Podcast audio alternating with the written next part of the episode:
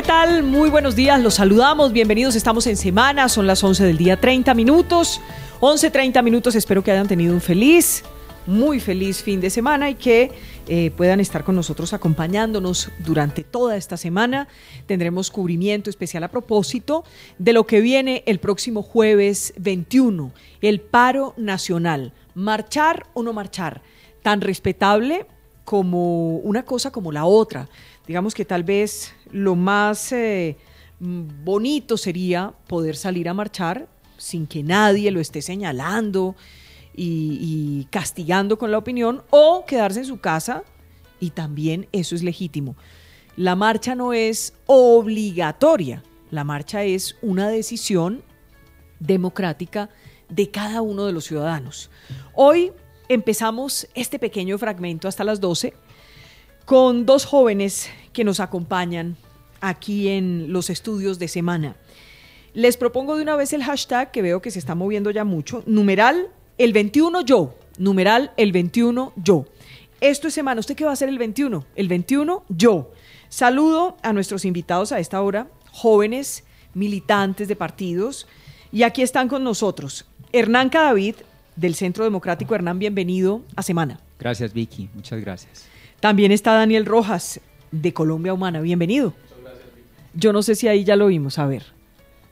Ya lo, no, Péguese un poquito ¿Sí? al micrófono. Eso. Ahí, y, y derechito a la, su cámara. Ah, okay, perfecto. Eso, su cámara está allá al frente. Gracias a los dos por estar con nosotros hoy en Semana. Numeral el veintiuno yo. Pues arranquemos entonces. Arranco por Daniel. El veintiuno yo, Daniel, complétame el hashtag. Bueno, el veintiuno yo salgo a marchar por nuestros derechos, por el derecho que tenemos a construir una sociedad libre, por el derecho que tenemos a exigir una sociedad en democracia. Marcho contra la dictadura, la corrupción que se está estableciendo en Colombia y que se viene eh, estableciendo no solamente con el gobierno Duque, que creo que es el que la consolida, sino con los sucesivos gobiernos que nos han implantado un modelo de, de, de subdesarrollo, porque no lo podríamos llamar de desarrollo, eh, mm. y en el cual coinciden perfectamente Santos y Duque, ¿no? Tanto que nos dicen que una cosa es la antítesis de la otra, pero si nosotros estudiamos la génesis de este modelo de subdesarrollo, vemos que es un círculo vicioso en el que coinciden ambos.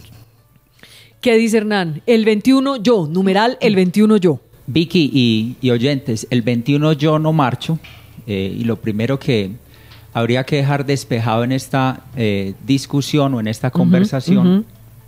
es que aquí no se está cuestionando el derecho a la protesta en Colombia, ni a la manifestación libre, a la manifestación de la ciudadanía.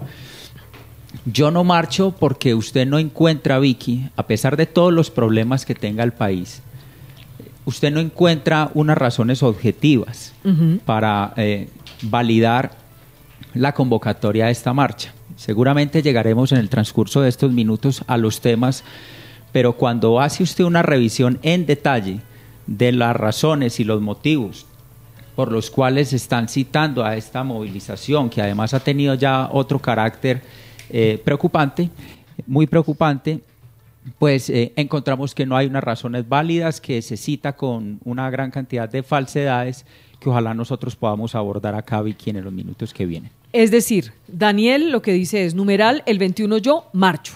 Y lo que dice Hernán es, numeral el veintiuno yo no, no marcho. marcho. Correcto. Daniel, muchas cosas se han dicho sobre lo que va a pasar el próximo jueves. De hecho, hay una directiva de la policía, de las Fuerzas Armadas, que tienen alistamiento de primer grado. Eh, ha habido mucho terrorismo también, de alguna manera, a través de las redes sociales, videos, tal. ¿Es el día de, como lo están vendiendo, el próximo jueves en el paro nacional, Daniel? Es el día, es el día del inicio, pero yo sí quisiera un poco desmentir algo que se acaba de decir aquí, es que las razones no son objetivas y que casi que es una gran mentira las razones que los colombianos y las colombianas tienen para salir a marchar este veintiuno. Y eso de estar tratando de mentiroso a la gente porque no le gusta este gobierno, pues no le queda muy bien a quienes representan a la fuerza política que nos gobierna.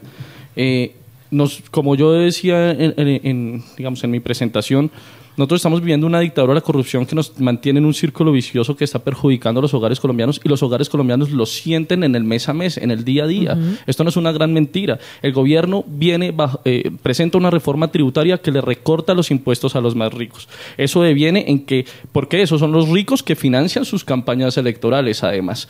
Eso deviene en que haya una reducción de ingresos al gobierno, por lo tanto un recorte de gasto público, un recorte de gasto público en educación, un recorte de gasto público en las pensiones de los colombianos, en la salud, en la vivienda, en los uh-huh. derechos fundamentales de la gente.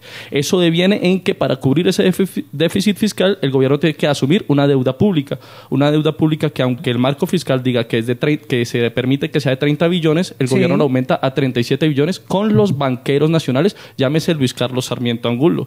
Eso redunda en desempleo. Las cifras del desempleo que son del DANE no son las de nosotros, las de, las de nuestro, nuestro partido, ni de la oposición. Vicky. Ustedes, señores eh, del gobierno, unas cifras de desempleo que son la histórica, las más altas, redundan en pobreza, en desigualdad. Y cuando la gente protesta y hay líderes sociales que eh, asumen esas causas, los asesinan, Vicky, los asesinan. Entonces vamos por partes, vamos por parte de Daniel. Hay que militarizar las ciudades, que meterle más miedo a la gente porque eh, eh, no tiene derecho a protestar. Entonces las, las razones son objetivas.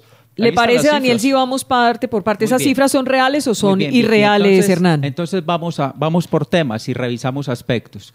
Cuando yo digo que las eh, razones a las que están eh, utilizando para la convocatoria no son ciertas, vamos a lo siguiente. La Agencia de Información Laboral en su página y en las convocatorias que se vienen haciendo habla de que se tiene que marchar contra la reforma laboral.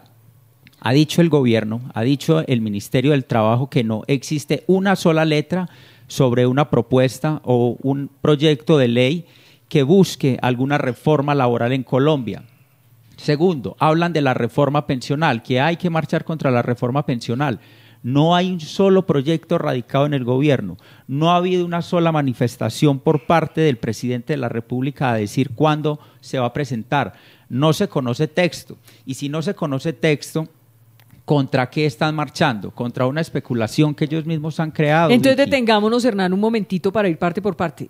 Este tema de la reforma pensional, Daniel, lo que nos está diciendo Hernán es lo que, digamos, el presidente ha dicho en muchos escenarios, ya este fin de semana dio muchas entrevistas diciendo no hay una reforma pensional. A mí me encanta que Hernán ponga este tema, porque nos pone directamente a decirle a los colombianos y a mostrarle a los colombianos cómo el gobierno nacional los engaña, cómo la dictadura, la corrupción los engaña. La reforma pensional ya inició, inició con el Plan Nacional de Desarrollo. Hay nueve artículos en el Plan Nacional de Desarrollo que contenían una mini reforma pensional. Gracias a los esfuerzos de la oposición en el Congreso de la República se pudieron desmontar algunos de ellos, pero no todos. Ya quedó vía Plan Nacional de Desarrollo el hecho de que a los colombianos le pongan un piso mínimo de protección social a la salud y a la vejez. Eso uh-huh. quiere decir que los colombianos van a cotizar cada vez, me- cada vez menos a... Eh, su ahorro individual en pensiones para obtener menos pensiones, por lo tanto, o si es que se llegara a pensionar, por lo menos eh, eh, cotizar sin llegar a la pensión. Segundo, déjeme terminar, yo sé que esto a usted no le gusta, pero, pero necesito contestarle. A ver, sí. Lo segundo, contrata el gobierno nacional una misión de expertos para el mercado de capitales. Hace poco el presidente Duque, la, en, en un hotel aquí en el norte de Bogotá, eh, presentó las recomendaciones de ese mercado de valores, de, ese, de esa misión de mercado de capitales, que está entre otras, vía decreto. Esto no pasa por un proyecto de ley, por eso ustedes pueden decir con toda tranquilidad, por eso ustedes dicen con toda tranquilidad que no, laboral, que, que no hay ninguna reforma pensional. Reforma debería Después, pasar por el Congreso. Yo lo escuché, no, no se, se ponga nervioso, Hernán. No se Entonces, ponga nervioso, déjeme mire, hablar. Estamos, no he terminado estamos, de hablar. No, no, pero déjeme Porque terminar sí hay una reforma pensional implícita que ustedes quieren eh, soterradamente clavarnos a todos los colombianos. ¿Y la reforma laboral cuál La reforma sería? pensional que vía decreto, déjeme hablar. Esto no les gusta, no les gusta que los colombianos escuchen esto, por eso me interrumpe. Por constitución, por eso me inter... no porque saben que están mintiendo. Mínimo. Usted me interrumpe porque saben que me están mintiendo. Aquí están las razones. Daniel. Vía decreto quieren aumentar la, la comisión que las administradoras de fondos de pensiones nos cobran a todos los que cotizamos vía eh, ahorro pensional. Uh-huh. ¿Por qué quieren aumentar la, la comisión de dos señores? Porque dos fondos de pensiones contienen el ochenta por ciento, doscientos cincuenta billones de pesos de todos los ahorros pensionales. El señor Luis Carlos Sarmiento Angulo y el Grupo Empresarial Antioqueño, quienes financian las campañas de ustedes, señores. Mire, y por eso quieren aumentar Vicky. la comisión que ganan ellos a partir del ahorro pensional de los colombianos que no se van a pensionar en Entonces ese sistema. Que y, el señor, ese, ese punto. y uno de los expertos, y con esto termino, uno de los expertos, un, un señor muy tuitero de la Comisión de Valores, Alberto Bernal, lo dijo en su Twitter. La idea es hacer de Colpensiones una administradora de fondos de pensiones, acabar con el régimen de prima media. Uh-huh. Esa es la reforma pensional que nosotros, con la que nosotros nos oponemos. Entonces, y ustedes la están haciendo además vía decreto, señor. Mire, soterradamente. A ver, déjemelo no, contestar, Hernán. Vicky, volvamos al tema para ponerlo en orden, porque, digamos, lanzar las acusaciones y en desorden y sustentadas más allá en la interpretación y especulación, pues entonces todo cabe. Yo insisto diciendo que no hay unas razones objetivas y las enuncio no de lo que yo me invente, sino de las eh, fuentes y enumeración que ellos mismos han eh, demandado o presentado. Han hablado, entre otras cosas, de la disminución del salario mínimo. ¿Cuándo? No existe esa posibilidad. Han hablado y le han adjudicado al presidente de la República que quiere disminuir el salario mínimo de los jóvenes para engancharlos a la vida laboral. Usted lo sabe, Vicky, las personas que están medianamente informadas, es una propuesta de A N I F, pero si no se desmiente, era una de las razones que habían seguido utilizando ustedes. Entonces hablan contra la corrupción. ¿Cuándo se les despertó ese sentimiento? A mí me parece bien y todos tenemos que manifestarnos contra la corrupción. Pero si por algo se ha caracterizado este gobierno, que no se lo han reconocido, es por no haber generado una relación transaccional con el Congreso de la República. Hoy no hay un reconocimiento sobre ese gesto del gobierno. Hoy lo que se dice es que al gobierno se le frenó el Congreso. ¿Pero por qué se le frenó? Porque no está entregando los ministerios, no está feriando los presupuestos, no está entregando las partidas como contraprestación para que le puedan ap aportar o apoyar. Entonces déjenme pre presentarles lo siguiente, y es: ¿motivos los colombianos para protestar tienen o no tienen? Pues cuando uno ve el desempleo que está en dos dígitos, cuando uno ve a los estudiantes que han dado una lucha muy importante, cuando, cuando el gobierno asesina ve, niños. Eh, ¿Hay o no hay esas razones? Déjeme, empiezo por acá, Daniel. ¿Hay o no hay esas razones para salir a marchar? Por supuesto que las hay. Las, eh, eh, las estaba exponiendo antes de que Hernán me interrumpiera, vía reforma pensional. La reforma laboral, la señora ministra de Trabajo salió en la revista Portafolio a decirlo textualmente en una entrevista, a que el gobierno está por flexibilización laboral. ANIF, ANIF que es el sector financiero, pero es que son dos ha, ha recomendado, perdón, ha recomendado que se contraten a los jóvenes por menos del salario mínimo. Yo quiero decirle algo. Entonces la, ustedes la, marchan la, la, por una recomendación yo decirle, de un yo le, tercero yo le, distinto yo le, al gobierno. Pues es que mire lo que usted, el mensaje que nos dan ustedes desde Entonces el ustedes gobierno. Paralicemos el, mensaje, el país el mensaje porque que, el mensaje que no se ponga nervioso, no Hernán. Nadie, no se ponga nervioso, que yo lo he escuchado. No se ponga nervioso, déjeme hablar. Paremos el país porque ANIF, un gremio, hizo una propuesta. Por actitudes como las de Hernán, que son las mismas actitudes que representa eh, eh, eh, su fuerza política hoy en esta mesa, que no, deja, que no escuchan, que no escuchan a la gente, que no escuchan la... Por eso es que la gente se indigna y sale a marchar, por ese tipo de actitudes. Porque cuando estoy hablando de las... En lugar de prestar atención y de escuchar las necesidades que tiene el pueblo y de actuar ustedes que están en el gobierno a favor del pueblo y asumir esa posición arrogante de no dejar, de no escuchar y de... querer cortar las expresiones del pueblo, es por eso es que vamos a marchar, por eso es que vamos a marchar, porque es que la señora ministra de Trabajo, y, y ahora usted que me dice ANIF, la recomendación ANIF, pues mire, la bancada de oposición muy juiciosa en la discusión del Plan Nacional de Desarrollo demostró que textos de ANIF uh-huh. textualmente estaban copiados en los artículos del Plan Nacional de Desarrollo. O sea, ustedes le hacen caso a ANIF, no le hacen caso al pueblo. Ustedes le hacen caso a FEDESarrollo, a las instituciones financieras, a Luis Carlos Sarmiento Angulo, pero no le hacen caso al pueblo. Y por último, cuando la gente protesta y exige sus derechos, un gobierno democrático las escucha. Pero a los líderes sociales hoy en Colombia que están exigiendo sus derechos los están asesinando, y también por eso marchamos. Y dos, yo quiero mandarle un mensaje a las Fuerzas Armadas y a la policía, porque es que ahora lo que quieren es instaurar el miedo, ¿no? Ellos, como tienen miedo de que el gobierno se les está saliendo de las manos y que, y que el pueblo está despertando ante el mal gobierno, pues ahora quieren infundir el miedo poniéndonos militares y policías en las calles a quienes queremos luchar por nuestros derechos. Es decir, pero, Daniel, el, mensaje, ¿no tendrían... el mensaje es amenazante. Sí, permítame. ¿No tendría eh, la obligación el gobierno y, la, y la, las fuerzas eh, del orden de garantizar justamente el orden público en una cuestión que se ha anunciado que va a ser terrible y que tiene una cantidad de circunstancias que podían ver, podrían ver comprometido el orden público? Ya lo hemos visto en otras marchas sí. que terminan, es una marcha bonita, justa y todo, por ejemplo la de los estudiantes, y al final no ha habido una o no, no sé, pero muchas han terminado en vandalismo. Así no sean los estudiantes, así sean vándalos infiltrados, pero se ha visto la necesidad de que la fuerza pública esté presente. el uribato eh, ya anunció que va a haber violencia. Ellos parecieran que hubieran visto el futuro y dicen que va a haber violencia per se. Eso es eh, eh, terrible, porque la gente que sale a manifestarse lo hace siempre pacíficamente, la gente que exige sus derechos lo hace más pacíficamente. Ahora a, han acudido a videos falsos, a gente encapuchada en videos falsos con lenguajes de militares para decir que eso es, eh, para deslegitimar las razones de la protesta. Eh, yo sí quisiera pedirle a la policía y al ejército, hombre, ustedes tienen familiares, ustedes tienen hermanos, primos, que hemos padecido esto, que hemos sido víctimas del ICETEX, del sector financiero, que estamos en la olla, que llegamos a fin de mes Vicky. y que no nos alcanzan nuestros ingresos para llegar a fin de mes. Hombre, pónganse del lado de la gente, no infiltren las marchas, no inciten a la violencia, no hagan lo que hace Piñera en Chile, Bolsonaro en Brasil o la dictadura en Bolivia. Actúen democráticamente, Vicky. Pónganse del lado del pueblo y no del lado de los víctimas del pueblo. Voy a esto. Usted estaba preguntando si hay razones. Usted estaba preguntando si hay razones. Yo insisto y recapitulo esto. Aquí no se está en contra de, las, de la movilización ni de la protesta.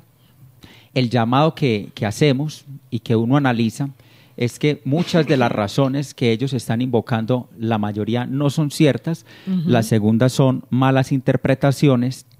Y, por ejemplo, no hacen un comentario o han utilizado de una, forma de una manera desafortunada un proyecto de ley del Centro Democrático que lo que está buscando es disminuir la jornada laboral en Colombia, pasándola de cuarenta y ocho horas a cuarenta y cinco horas sin la disminución del valor de la hora.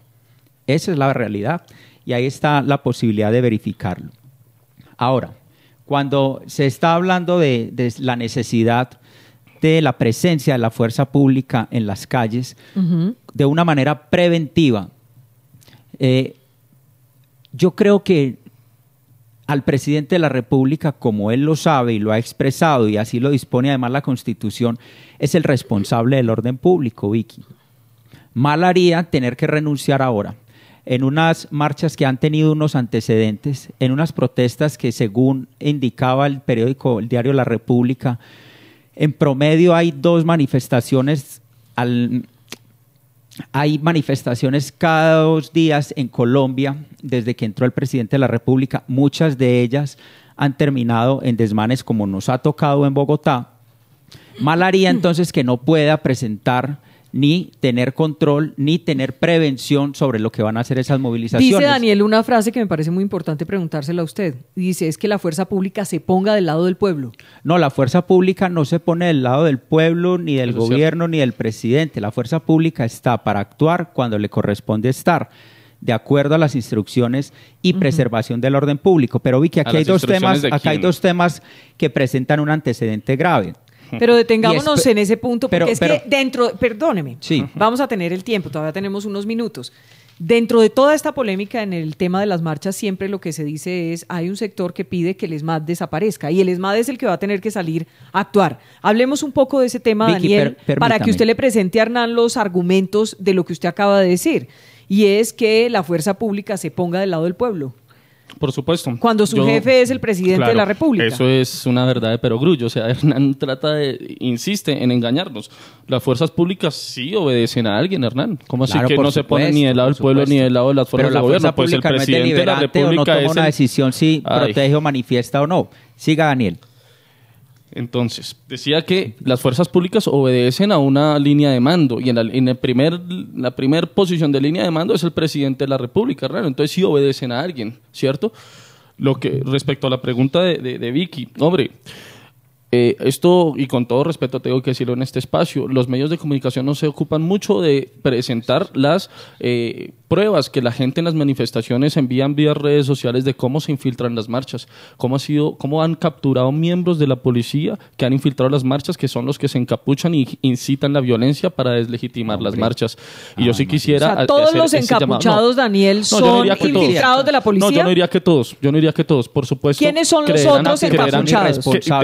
Deberá haber, deberán haber también personas que eh, acuden a este tipo de vías de hecho, pero quiero decirlo, es, pueden ser quizás menos del uno por ciento de las personas que salen o sea, a las la marchas. Mayoría cada son, vez, la mayoría cada vez son policías. Menos, cada vez son menos. Y eso sí es un, es un patrón, es un patrón que se está repitiendo en Chile. En Chile hay textos de prensa que lo, que lo dicen, cómo carabineros han infiltrado las marchas para, para que redunden en violencia. ¿Usted está con quienes dicen Yo, que hay que acabar con el pues, ESMAD? Es que los he visto, los he visto. He visto estudiantes perder los ojos. He visto estudiantes gravemente heridos. ¿Hay que acabar heridos. con el ESMAD?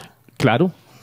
Claro, porque, y que no salgan qué, en esta marcha ¿por qué, del jueves. Porque la única respuesta que la, que la institucionalidad tiene con quienes eh, marchan es la violencia y la represión. ¿Por qué no? Yo les propongo, ¿por qué no hacen algo que funcionó en la alcaldía de Bogotá durante la Bogotá Humana? Que es generar un cuerpo civil que ante cada protesta y ante cada manifestación acompaña a los marchantes y los escuche, y escuchen sus exigencias. Es que en una democracia un gobierno escucha, en una dictadura es cuando se impone. Vicky.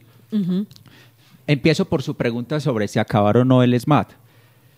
El ESMAD entra cuando tiene que entrar. Uh-huh. Cuando hay una movilización, una protesta, una marcha, como muchas que ha habido, no hay disturbios, no hay afectaciones a los bienes públicos, no hay agresiones contra civiles, como nos tocó presenciar, por ejemplo, en este cajero en la setenta y dos, entre muchas otras, pues... Cuando no hay ese tipo de cosas, el ESMAD no tiene que entrar. Y yo puedo ponerle a usted un ejemplo. Es que nosotros también nos movilizamos e hicimos unas marchas importantes contra el gobierno de Santos. Vicky, perdóneme plantearlo en estos términos, pero los parques terminaban más limpios que como los habíamos encontrado. La gente nuestra terminaba por entregarle agua al ESMAD en las movilizaciones. No hubo una sola confrontación.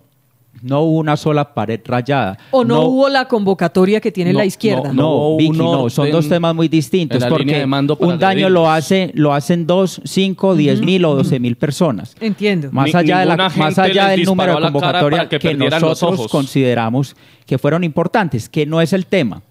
Lo que le quiero significar es cuál es la necesidad, pero no además cuál, sino quién, sí. a quién le interesa plantear que desaparezca un cuerpo de policía disuasivo. ¿A quién? Que no entra si no tiene que entrar. ¿A quién? Esa es la pregunta, Vicky, porque desde las negociaciones de La Habana usted escuchaba ese planteamiento. O sea, que usted cree que estas personas están movidas por las FARC, no, no, o por no. el partido no, no, FARC, no, no. o pero, por el a ver, Foro de Sao Paulo, el castrochavismo, es decir, Fidel Ch como no, Chávez no, no. revivió y nos no lo quiere cari caricaturizar, pero no es así. Fácil, ver, yo voy acá. Ustedes. Dentro de todas esas estos motivos de movilización que han planteado, aparece también entonces que desaparezca el ESMAD. ¿Por qué?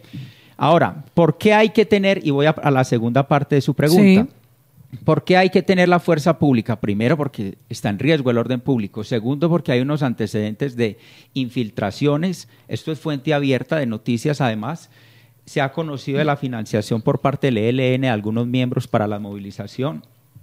Hay coordinaciones y reuniones con personas que vienen desarrollando, adelantando las marchas de Chile para coordinar cómo avanzan las de Bogotá y Colombia. Ha habido antecedentes, hay antecedentes, mejor dicho, de destrucciones de bienes públicos. Entonces, volvemos al tema. Protesta sí, pero aparte de las motivaciones, ¿cuáles son las formas de esa protesta? A ver, Daniel, hay una estructura infiltrada en las marchas de Colombia que viene haciendo de las suyas en Chile, en Ecuador, en Bolivia. Es, es como decía al principio, al Centro Democrático no le ha quedado otra sino agenciar el miedo. Han agenciado el miedo, el primero el miedo a las FARC. Uh-huh. Una vez desmovilizadas las FARC, entonces ahora es el miedo a que nos convertamos Venezuela y al castrochavismo, y así ganaron las elecciones, en, engañando a la gente con miedo. Ahora quieren meterle otro miedo y cada vez más miedo, y entonces ahora sacan a los militares y a los policías para que nos infundan miedo, ¿sí? Pero ahí pasa algo en Colombia. ¿Por qué habría que pasa, tenerle miedo pasa a un militar, algo en Colombia, policía parado en pa, una esquina si usted Colombia, lo que quiere es desarrollar una protesta porque, civilizada y tranquila? Porque, porque la policía le dispara la cara a un joven, por ejemplo. Eso no daría miedo, pero bueno. El caso que pasa algo en, en Colombia, Hernán, que ustedes no han leído porque a ustedes no les gusta leer al pueblo, y es que la gente perdió el miedo. Cuando ya, no, cuando ya te han quitado todo, cuando ya no tienes nada que perder, pues pierdes hasta el miedo y la gente ya no les tiene miedo. Tienen que buscarse otro discurso, tienen que ser más recursivos o por lo menos ponerse a escuchar a la gente. Tener el presupuesto más alto de la educación en la historia. El presupuesto más alto que hay hoy en el presupuesto general de la nación es el servicio a la deuda, es decir, el servicio que ustedes tienen con Luis Carlos Sarmiento Angulo. Hoy El, yo quiero yo quiero invitar a la audiencia yo quiero invitar a la audiencia a que, a que, a que, a que pues, hombre, es que hay que identificar al victimario, a la que, al que ustedes se arrodillan. Victim, yo, quiero, yo quiero invitar a la audiencia a que revisen los videos de las redes sociales del senador Wilson Arias. En uno de los debates más recientes mostró, basado en un, en un debate, eh, uh-huh. eh, perdón, en un estudio de la M O E, la inversión más rentable hoy en Colombia es donar o recibir donación, eh, donar a campañas políticas. Tiene un rendimiento del tres mil setecientos cuarenta y uno por ciento. Y más. Las, los, los, los que donan a campañas políticas, ustedes les hacen los favores, así el pueblo se moleste. Así, pero, te, así pero tengan que dejar al pueblo. ¿Quiénes son ustedes, Daniel? Los que gobiernan, ustedes? las fuerzas ah. que gobiernan. Y en esto quiero ser también claro, Vicky. Este, este es un modelo que no, que no pertenece ni siquiera a, a, al uribismo, a las fuerzas que hoy gobiernan. Esto viene desde Juan Manuel Santos. Esto Bien, o sea, ustedes tanto que hablan de, de, de, de las diferencias que tienen con Santos, pero en, en el fondo las políticas de uh-huh. gobierno son las mismas de Santos. Quiero y de leerles algunos del mensajes. Del mismo de los... Santos, que ustedes, me va a tocar ir a esto, pero que usted habla de Bogotá Humana, yo no quería entrar en esa discusión, ustedes ayudaron a reelegir. Entonces, ¿cuál es la contradicción o desde cuándo conocieron que esos eran los modelos equivocados? Porque en el dos mil catorce Santos de manera expresa le agradeció al entonces alcalde, valga decir Gustavo Petro, por su aporte a la reelección. Sí, claro. Sí, claro, entonces respóndeme sí, no. eso. Bueno, entonces, ¿están equivocados o no están equivocados? Se lo, se lo ¿Les gusta el modelo la, o no les gusta el modelo? ¿O les gusta el modelo o les gustan las fuerzas que vayan solo contra Uribe a algunos sectores? No. Porque no queda clara tu postura en ese sentido, U, ni la del Uribe grupo que Uribe es un simple mandadero en el bloque de poder. Bloque, bueno, pero el bloque no, de poder, más allá de lo que consideres sobre Uribe, más allá de Uribe, que no es el tema. El entonces, está más allá de ya se nos está acabando el tiempo, yo quiero pero leer algunos mensajes. La pena. Sí, se la respondo tranquilamente. La que les Ah, ya, ya, ya. Santos y lo ayudaron a reelegir. Se lo respondo Entonces, tranquilamente. ¿Es o no es equivocado el modelo? Se lo respondo tranquilamente. Mire, ¿O cuándo a, se dieron a, cuenta que les molestaba si mucho? Si me deja, si me deja. Miren, para, para Luis Carlos Sarmiento Angulo, muy mencionado por mí en esta, en esta mesa, le da igual poner a Santos o a, o a Uribe. A, si a Duque le sigue yendo como le va, se va y pone a alguien de, de, de Santos. Es tan sencillo como eso. Nosotros reelegimos a Santos porque Santos nos garantizaba un proceso de paz que ustedes no, porque ustedes no saben hacer política si no es con el miedo y con las armas. Otra falsedad, pero el tema, Les, el tema aquí es otro. Les leo. El tema numeral, es que la gente se está empobreciendo y está quedando sin empleo y por eso va a salir a marchar. El numeral, el veintiuno, yo. Ya en unos minutitos, a las doce, estaremos con el expresidente Ernesto Samper aquí en semana punto com y en todas las redes sociales. Esperen ya. Ya viene Ernesto Samper a propósito de este tema. Numeral, el veintiuno, yo, dice Héctor Sierra. Numeral el veintiuno, yo marcho con mesura y respeto en contra de las políticas del gobierno Uri Duque. Ana María, numeral el veintiuno, yo marcharé sin dudarlo.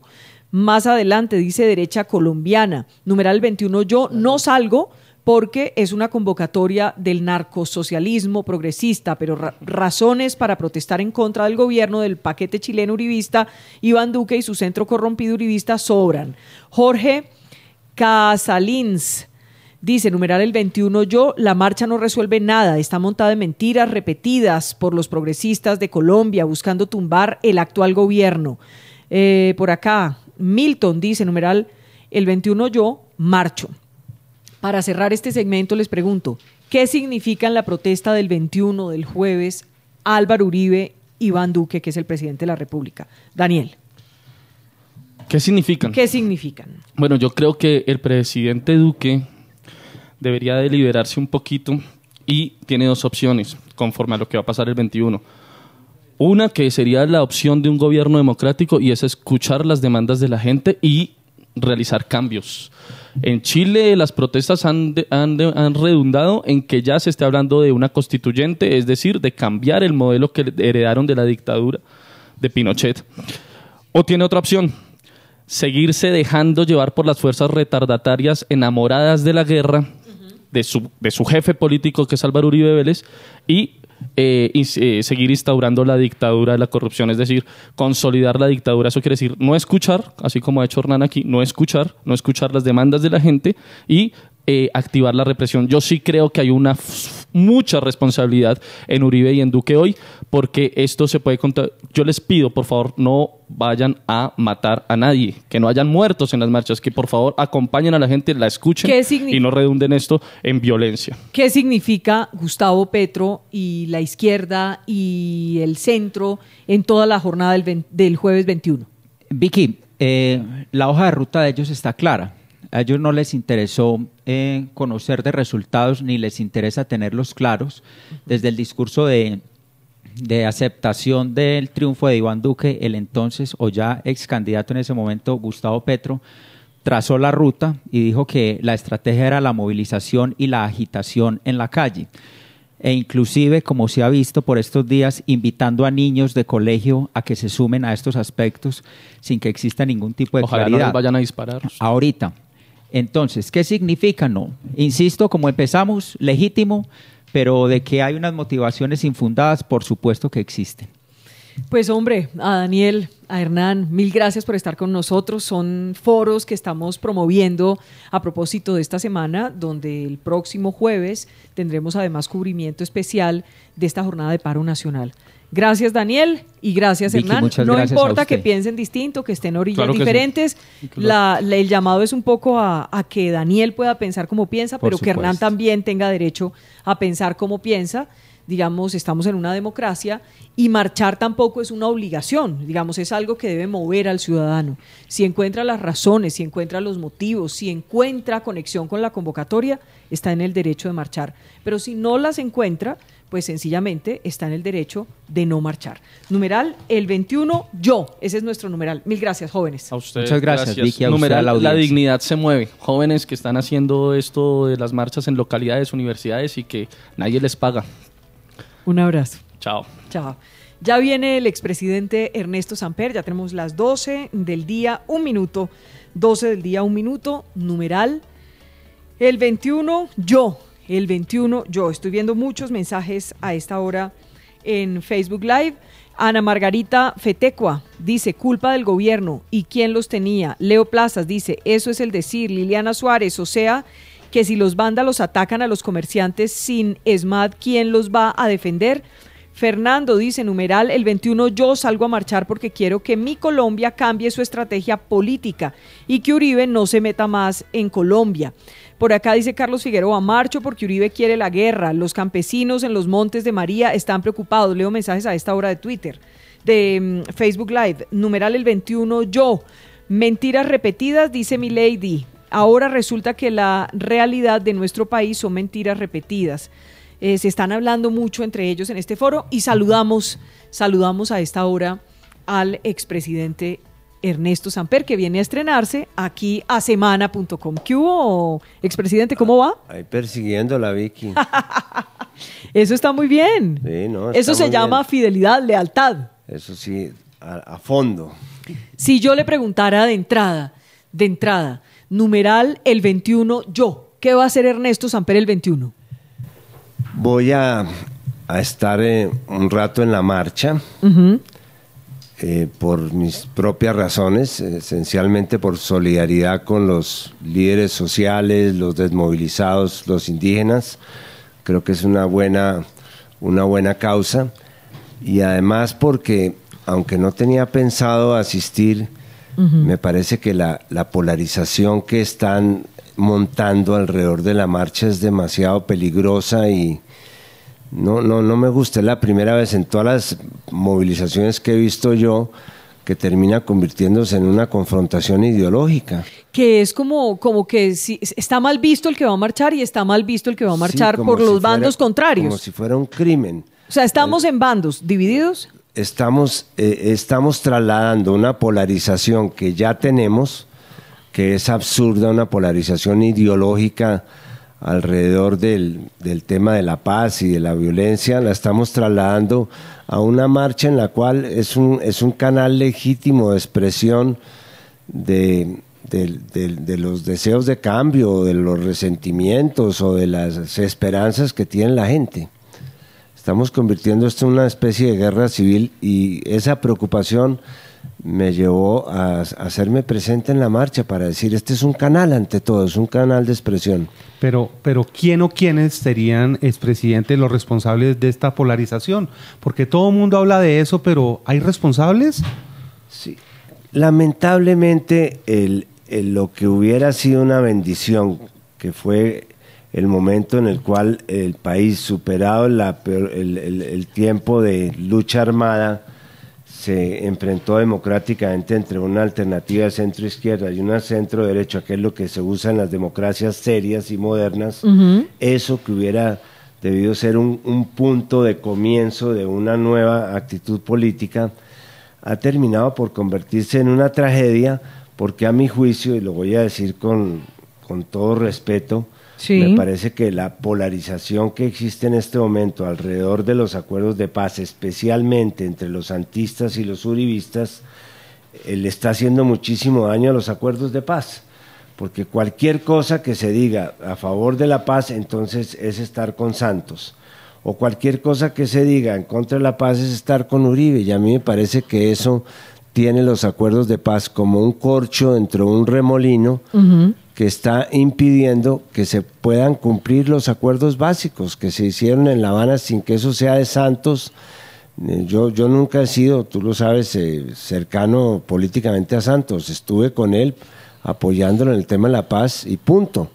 Entonces, a mí me parece que esta situación en que estamos, de que cualquier cosa que tenga que ver con los acuerdos es a favor o en contra de Santos, o a favor o en contra de Uribe, le está haciendo mucho daño al país. Vamos a lanzar otro hashtag que es numeral a Samper le digo, para que le hablen. ¿Será que nos exponemos mucho? No, no creo. Vamos a ver. Usted está acostumbrado. Suéltelo, numeral, le ponemos el filtro. Numeral a Samper le digo. Además de numeral el veintiuno yo, numeral a Samper le digo. Expresidente, eso que usted está diciendo es muy cierto, creo que es real, pero lo que estamos viendo es un jueves, el jueves veintiuno, donde la gente no puede decir libremente sí, levantar la mano y decir yo voy a marchar, o levantar la mano y decir yo no voy a marchar, porque si no le caen hordas, usted es un mal ciudadano, usted es un egoísta, un... todo lo que usted quiera. ¿Por qué? No, a mí de verdad, yo he visto muchísimos paros, por supuesto durante mi gobierno varios de ellos, uh-huh. y paros nacionales, pero eran no no se les estaba dando la no se les daba la connotación que le estamos dando a este paro. El que quiera marchar que marche, el que no quiera marchar que no marche y punto. Es como el día D, se está vendiendo sí. como el día D. Además hay unas, digamos, unas estructuras que están promoviendo, expresidente, que esto no sea una marcha de un día, que no sea un paro de un día, que sea una cosa que, que siga. ¿Eso es conveniente o no? No es conveniente, mira, pero a mí me, me sorprende un poco la, la actitud defensiva, no sé si obedecerá a una estrategia ofensiva, creo que no, la actitud defensiva del gobierno encabezado por el presidente. Me hace acordar el famoso cuento de García Márquez, ¿se acuerda? Uh-huh. El de la viejita que se levanta un día y le dice al hijo, uy, anoche me soñé que algo iba a pasar grave en este pueblo hoy día. El señor va y le cuenta al carnicero que están diciendo que algo va a pasar grave ese día. El carnicero multiplica el mensaje a todos los que le vende la carne. Uh-huh. A las doce del día se posa un ave negra en la mitad de la plaza. Alguien dice, jamás a estas horas se había posado un ave, un ave negra, yo me voy del pueblo porque aquí va a pasar algo muy grave. Para resumir, a las seis de la tarde aparece el pueblo incendiado porque el, el último que se va, el, el siguiente que se va dice, yo incendio mi casa, uh-huh. yo no se la dejo a nadie, y la viejita parada enfrente al incendio diciendo, yo sí decía que aquí iba a pasar algo. Aquí va a pasar algo, pero porque estamos eh, eh, amedrentando a la gente, intimidando a la gente. ¿Están atemorizando a la gente? La están aterrorizando. ¿Y quién se beneficia de eso? ¿Para qué hacen eso? Yo no sé si es que de verdad han comprado este cuento tan ridículo de que es que va a haber agitadores profesionales mm. que van a venir del Foro de Sao Paulo, que escasamente se reúnen tres o cuatro gatos en el Foro de Sao Paulo. Eh, eh, eh, nos compramos unos cuentos que son absolutamente delirantes. Pero, pero venga, un paréntesis. Ese, ese, ese foro de, de Sao Paulo, le entiendo que ya no existe, o sea, eso ya perdió el sentido de ser cuando, cuando inició con Lula, por ejemplo. Sí, totalmente, porque se ha ido llenando de, de una cantidad de, de, de movimientos eh, de izquierda radical. Uh-huh. eh, el, el último foro se hizo en Caracas, eh, inclusive las FARC, que ha debido ir como partido, que hubiera sido interesante, fue como disidencia, en fin. No es un foro representativo, eso es como el, el cuento este del castrochavismo, eso es, eso es un invento, un cliché para tratar de explotar emociones en las redes, que no corresponden a una realidad. Cuando, cuando uno ve lo que dice Migración Colombia, que ha tenido que expulsar a unos venezolanos y a unos ecuatorianos y que estaban planeando eh, con armas y cosas ilegales accionar en el jueves del paro, ¿usted le cree o no le cree a Migración Colombia? Por supuesto que no, y que nosotros lo que menos necesitamos, o sea, es que nos chimbo? In, importar nosotros agitadores, por favor, llevamos cincuenta años en agitación intensa, no necesitamos traer eh, agitadores. Los únicos agitadores venezolanos que llegaron acá fueron los que vinieron al famoso concierto uh-huh, que uh-huh. se hizo en Cúcuta, que llegaron y se aliaron con paramilitares colombianos para tratar de desestabilizar la frontera. O sea, es un cuento chino lo que dice el director de Migración Colombia, que tuvo que expulsar a esos venezolanos y ecuatorianos. Sí, por supuesto, es decir, aquí no eh, estamos en, de verdad, estamos ya en una posición absolutamente delirante. Uh-huh. El país lleva cincuenta años con un conflicto armado, con una gente que protesta todos los días en todas partes. Aquí tenemos experiencia de protestas. O se, o se comieron el cuento de que aquí iba a pasar algo parecido a lo que sucedió en Chile. Pero lo que sucedió en Chile fue un verdadero estallido social que estaba revuelto también con lo que la gente percibe, y es que los que han venido gobernando, especialmente actualmente a Chile, uh-huh, uh-huh. de alguna forma eh, representaban el pasado de Pinochet y estuvieron aliados en su momento con Pinochet en el diseño de mecanismos que son los que la gente hoy día en Chile piensa que le están haciendo mucho daño, porque esta rebelión que se está viviendo en América Latina para tratar de buscar comunes denominadores, de los cuales Colombia no está ajena, es una rebelión de la clase media, que está viendo cómo le cierran los espacios, cómo le cierran el acceso a la salud, cómo lleva a sus hijos a estudiar en la universidad y después eso no les representa un mejoramiento salarial, uh-huh. cómo lo amenazan con que en el futuro le van a quitar las pensiones, se le van a dar un chequecito por un ahorro. Eh, es, es ese sentimiento de inseguridad de una clase media, de que va a volver a la condición de pobreza que tenía antes, pues me parece que es lo que está produciendo estos, eh, estos movimientos Eh, que estamos viviendo en América Pero, Latina, y los cuales, repito, no, no estamos ajenos, porque yo creo, y con esto termino mi, mi, mi explicación, creo que en Colombia también estamos cayendo en el mismo pecado de hablar muchísimo de crecimiento y muy poco de desigualdad. Pero estos eh, son quince extranjeros en total, dice Migración Colombia, y que se adelantaron las investigaciones y se dieron cuenta que estas personas lo que iban a buscar aquí en el país era agitar, agitar la, la, las próximas marchas del jueves. Entonces uno como que queda sin entender, ¿se inventaron eso? Pero ahí no, estaban, y estaban las fotos y todo. Yo no sé si son agitadores, imagínense quince agitadores en una marcha que puede mover dos millones o tres millones de personas, eso es una gota en un vaso de agua. Es decir, hay agitadores profesionales, existen en Colombia, han estado en todas las marchas, son los que terminan tirando la piedra, los encapuchados, los que, los que terminan enredando las marchas. No es la primera vez que hay agitadores profesionales, pero ahora como está de moda eh, que todo tiene que venir de Venezuela o que todo tiene que venir de otra parte, ¿cómo no íbamos a tener unos cuantos agitadores importados, por favor?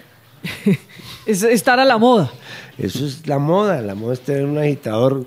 Marcha sin agitador venezolano no, no es marcha. Tenemos mil doscientas cuarenta y dos personas a esta hora conectadas. Expresidente Ernesto Samper, numeral el veintiuno yo, el veintiuno es el jueves, ya le hablaba yo del día D, que están vendiendo esto como el día D. ¿Qué opina usted del grupo antidisturbios que nace en Antioquia con el Patriota? Bueno, eso es la expresión de algo que se está comenzando a reactivar en el país peligrosamente, uh-huh. que es el paramilitarismo. Lo que estamos viviendo con el, con el cartel de, de Sinaloa, con el cartel del Golfo, la presencia de los urabeños en zonas como Tumaco, como eh, el Catatumbo, como la zona del Chocó, que es donde se está reactivando el conflicto nacional, pues es la presencia de estas organizaciones criminales que por más de que le cambien el nombre siguen siendo los mismos, es el paramilitarismo. ¿Es un paramilitarismo diferente o igual, según usted? ¿Urbano, distinto? Yo diría que es tiene el mismo origen, el origen lamentablemente de Antioquia, tiene unas conexiones viejas que creo que se mantienen con los carteles del narcotráfico y sobre todo están interesados en, en la confrontación militar para defender los territorios en los cuales el narcotráfico está haciendo las suyas otra vez. Cuando los entrevistamos acá, expresidente, lo que nos dijeron es no vamos a dejar que nos dañen el metro de Medellín, no vamos a dejar que nos acaben con lo que hemos construido. Y lo que plantean es que quieren hacer una defensa que estamos de acuerdo en que no les corresponde porque eso les toca a las autoridades, pero ellos se muestran como un movimiento que nace tratando de defender lo que, lo que tienen que defender, bueno, digamos. Si ellos creen, creen tanto en la autoridad y están tan decididos a defender el gobierno, uh-huh. pues lo que pueden hacer es llamar a la policía, ayudarle a la policía, hacer las denuncias correspondientes, pero precisamente lo que hay aquí de equívoco es que uno eh, asuma la, la, la defensa por su propia mano, la justicia por su propia mano.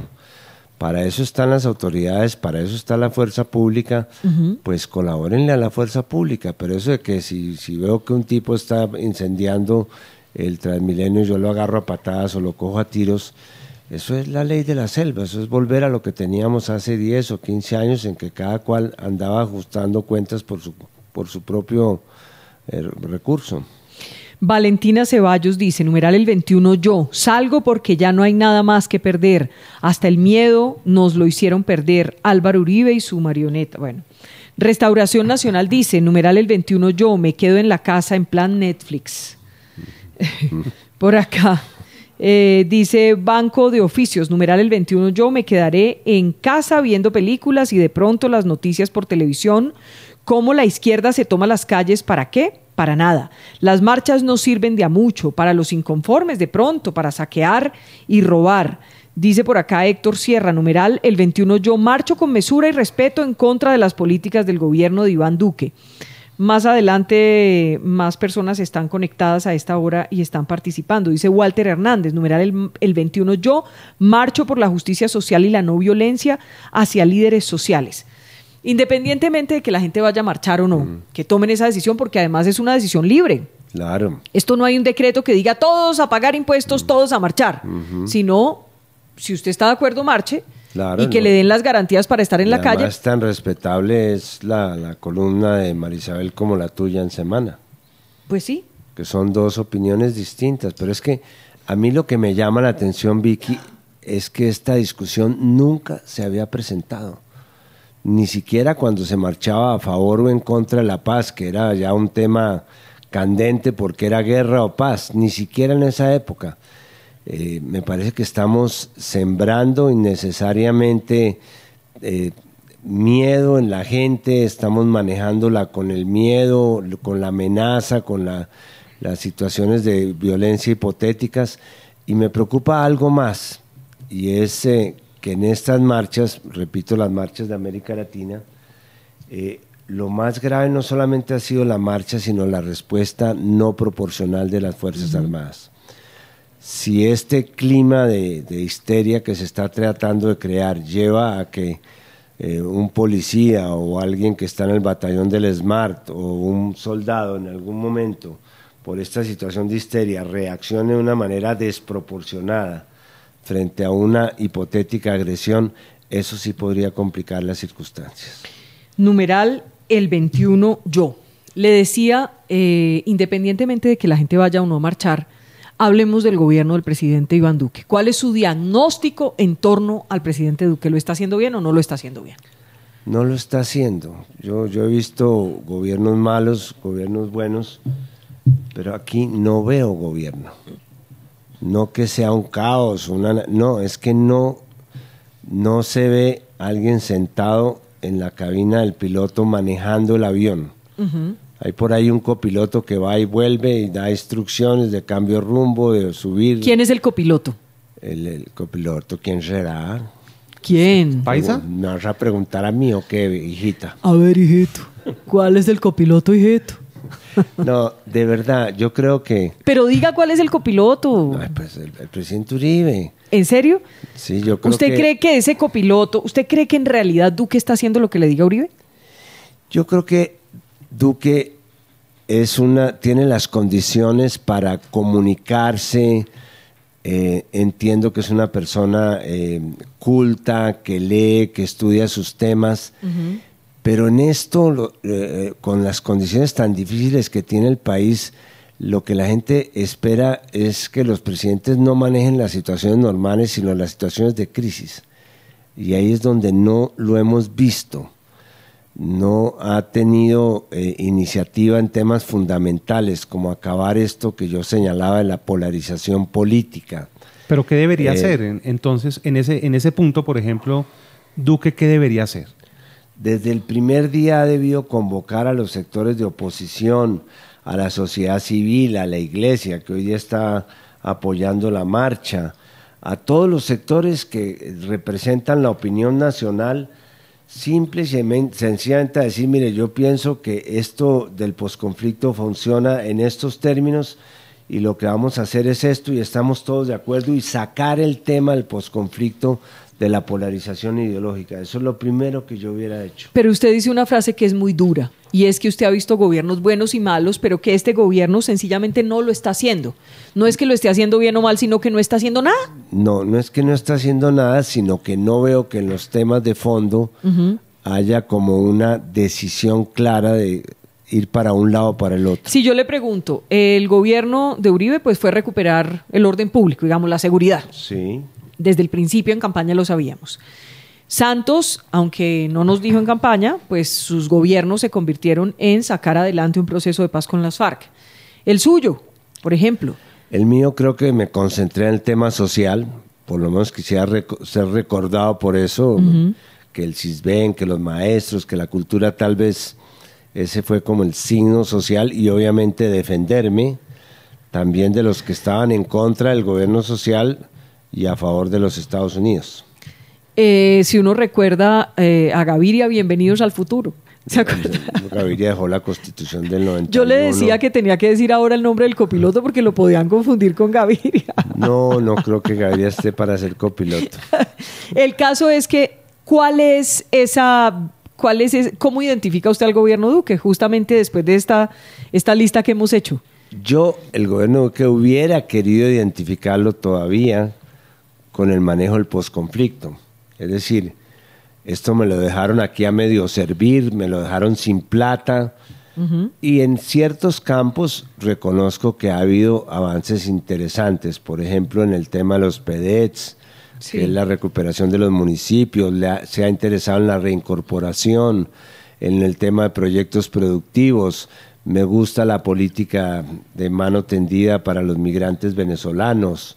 Eso me parece que internacionalmente le ha hecho mucho más beneficio que su actitud, digamos, pendenciera con todos los países de la región.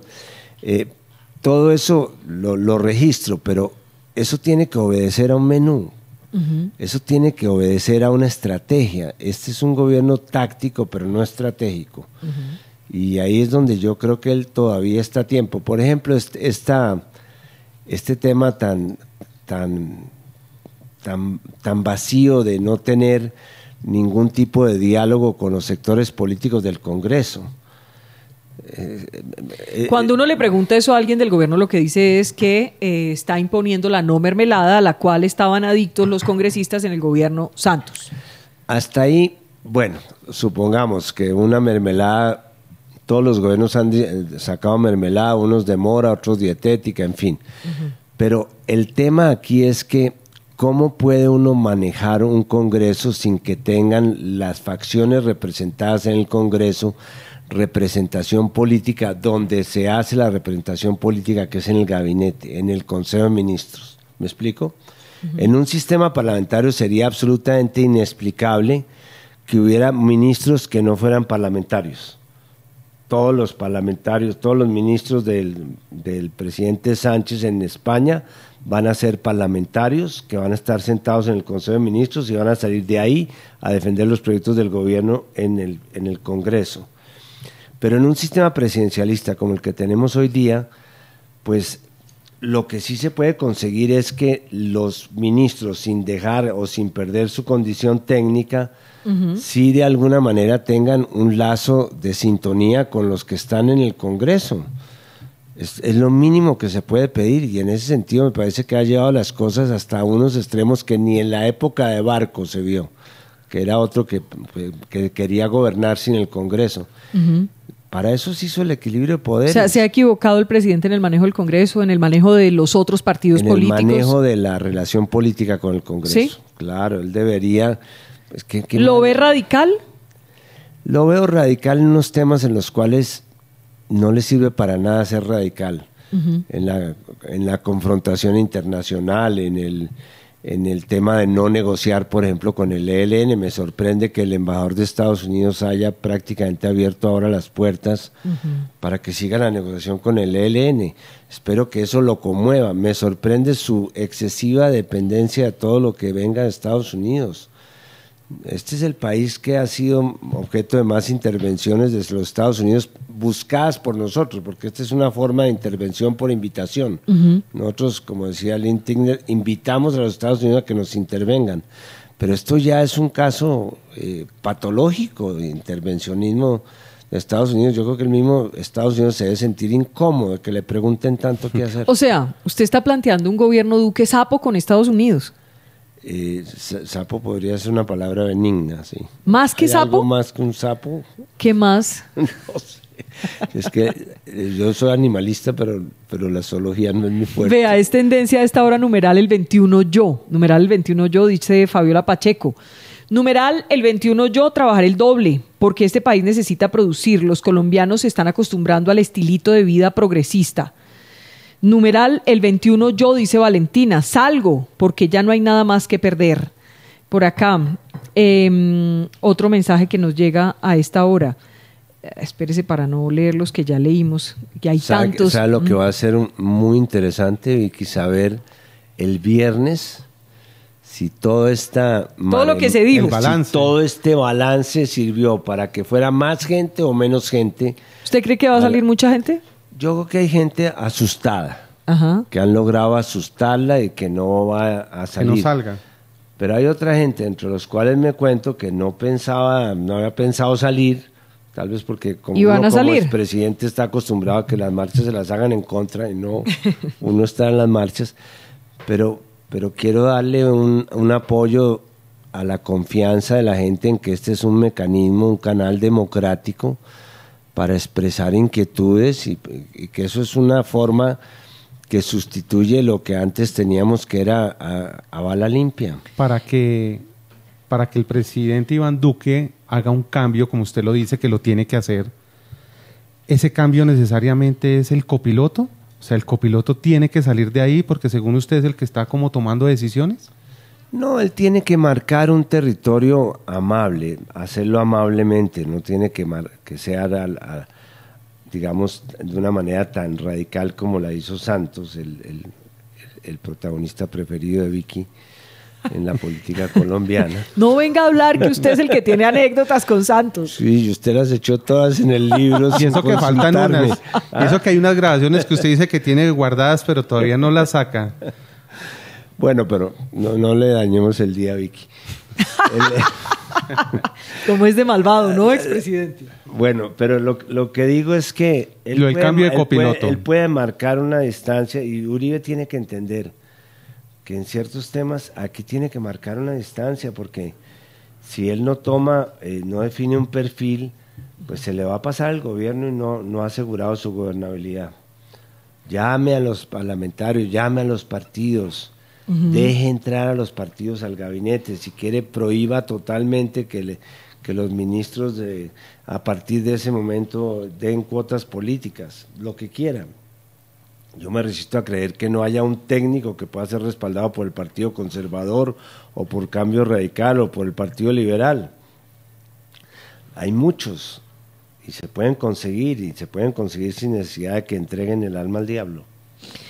Eh, estamos hablando de todo el panorama, ¿no? Hablando de todo el panorama que, que sirve como cultivo para la marcha del próximo jueves. Hay gente, bueno, le voy a decir, uh-huh. hay un aprovechamiento político también de esta marcha. ¿Eso lo reconoce? Sí. Estoy, hay una pesca milagrosa de votos. Germán diciendo, Vargas decía en su columna sí, sí. que empezó la campaña presidencial para el dos mil veintidós y formalmente empieza con esta marcha. No, eh, ahí tengo mis diferencias. Esa es la partecita yo, yo creo que a mí no me gusta. Cada quien va a la marcha con su bandera. Uh-huh. eh, eh, es decir, las marchas no voltean a las personas a menos de que haya unas situaciones radicales como podría ser una confrontación, que es lo que a mí no me gusta de esta marcha, uh-huh, que la están, uh-huh. están trasladando el veneno de la polarización que está haciendo mucho daño en el país, de la polarización ideológica y política, lo están llevando a la marcha y para eso no son las marchas. Dicho de otra manera, cuando salgan el jueves a, a desfilar los maestros, va a haber maestros liberales, va a haber maestros comunistas, va a haber maestros conservadores. Ninguno va a cambiar de partido por el hecho que haya estado en la marcha, uh-huh. a menos de que se imponga la polarización y entonces ya la gente va a estar como maestro con o contra el Centro Democrático, lo cual sería un pésimo negocio para el Centro Democrático. Uh-huh. En ese sentido, expresidente Samper, eh, hablemoslo con claridad. Hay quienes se atreven a decir que, que esto va a favorecer es a la izquierda y a los, a los políticos de izquierda en el país. ¿Usted lo ve así? No, esto, es que esto no es un tema de izquierda o de derecha. A mí me parece que este es un tema de, de, de democracia o no democracia. Y, uh-huh. y a mí me parece que la... La, las marchas y las protestas. ¿Pero quién de forman... derecha está patrocinando el paro? Seguramente, bueno, la iglesia le parece muy distinta. Ah, ¿verdad? La iglesia, la iglesia no, no, ¿no les sorprendió que la iglesia estuviera metida en el paro? A mí me, me, no me sorprende porque esté metida en el paro, sino porque yo creo que la iglesia eh, al entrar al paro está de alguna manera tomando una posición en el sentido que yo estoy manifestando, uh-huh. de como poner una especie de espacio de neutralidad en medio de la polarización. O sea, no debería tomar partido.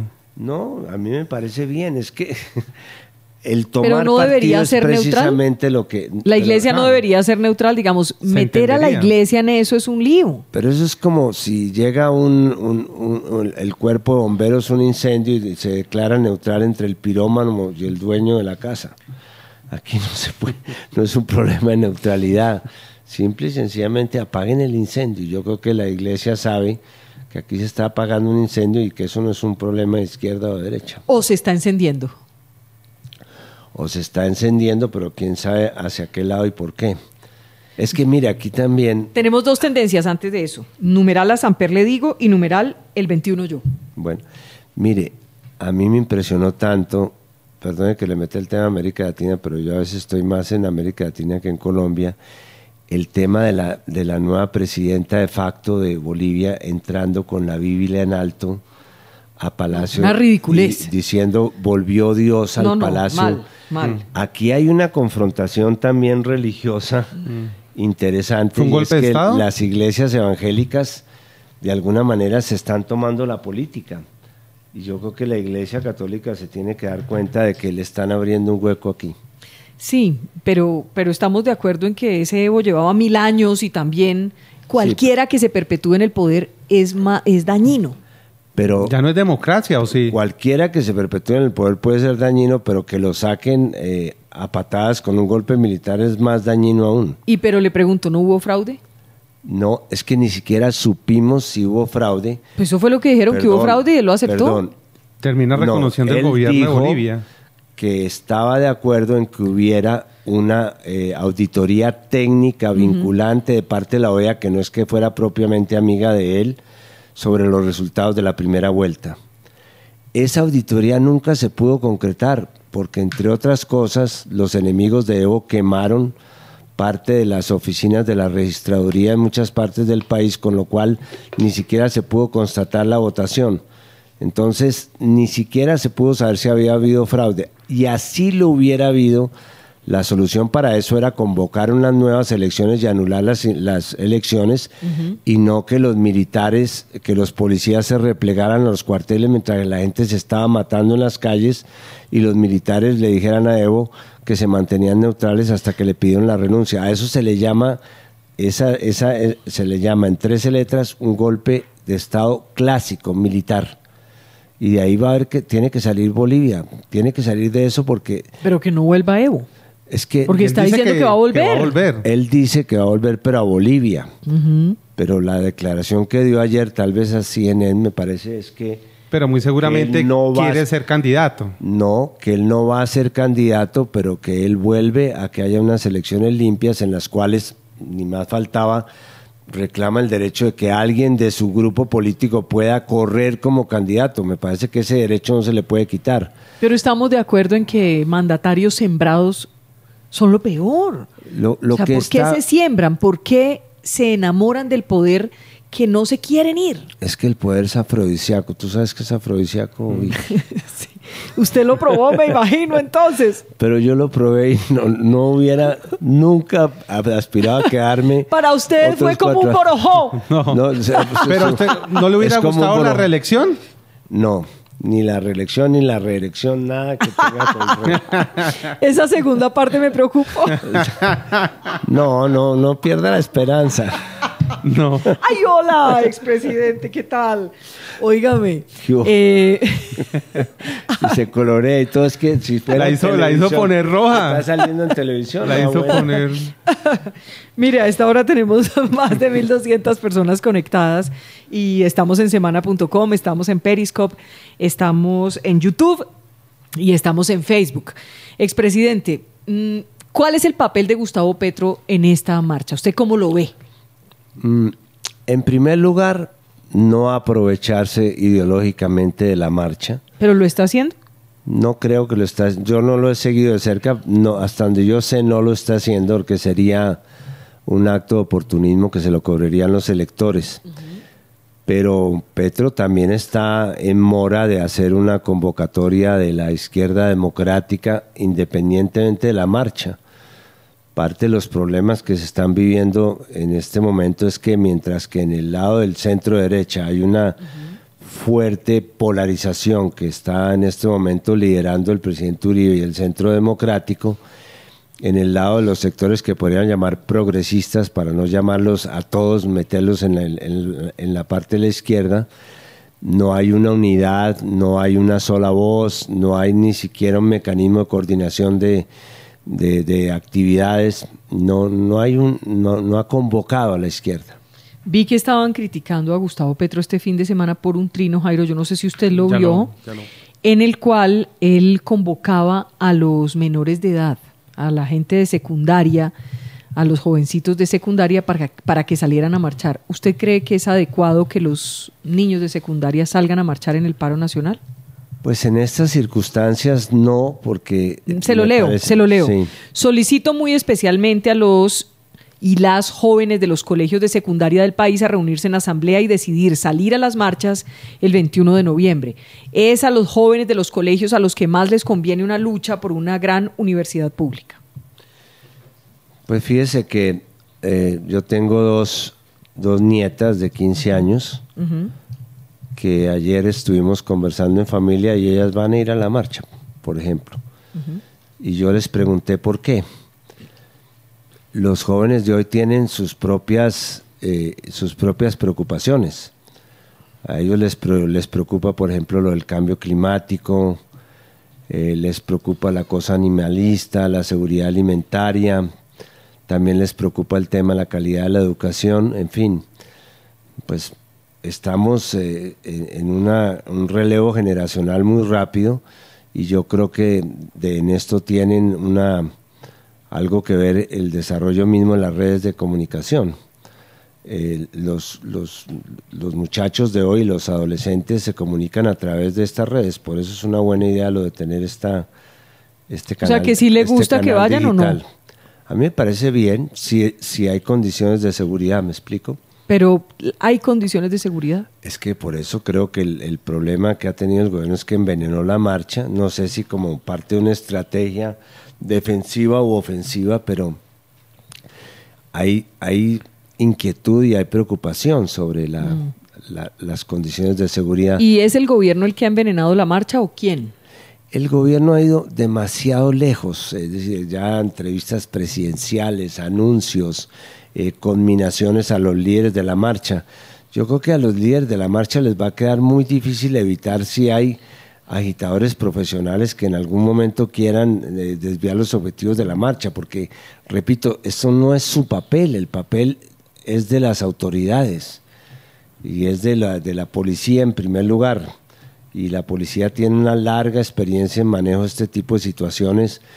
Rara vez se le han ido las manos eh, estas situaciones, a, a menos de que fueran paros armados como los que existían en el sur del país. Expresidente Ernesto Samper, ¿usted cree que quieren tumbar a, a Iván Duque? No, no. No, me parece que en Colombia existe una estabilidad democrática y aquí no se dan los factores que se pueden encontrar en otros países, como por ejemplo una intervención agresiva en contra de los Estados Unidos, eh, una situación de desestabilización institucional general que no la veo aquí, ni mucho menos que las Fuerzas Armadas estuvieran en ese plan como lo pudieron estar en Bolivia el fin de semana pasado. Eh, creo que aquí hay condiciones difíciles, pero no, no para llegar a, a, a desconocer la legitimidad. Y cuando dicen vamos a marchar indefinidamente, indefinidamente, eso no puede llegar a desembocar. Yo estoy de acuerdo con usted en que Colombia tiene unas condiciones distintas, pero una cosa es que se pueda lograr tumbar a Duque y otra que haya intenciones de tumbar a Duque. ¿Usted no cree que sí hay gente con esas intenciones? No, no creo. ¿No? Sinceramente, no veo que el objetivo sea de sacar al presidente, no lo veo.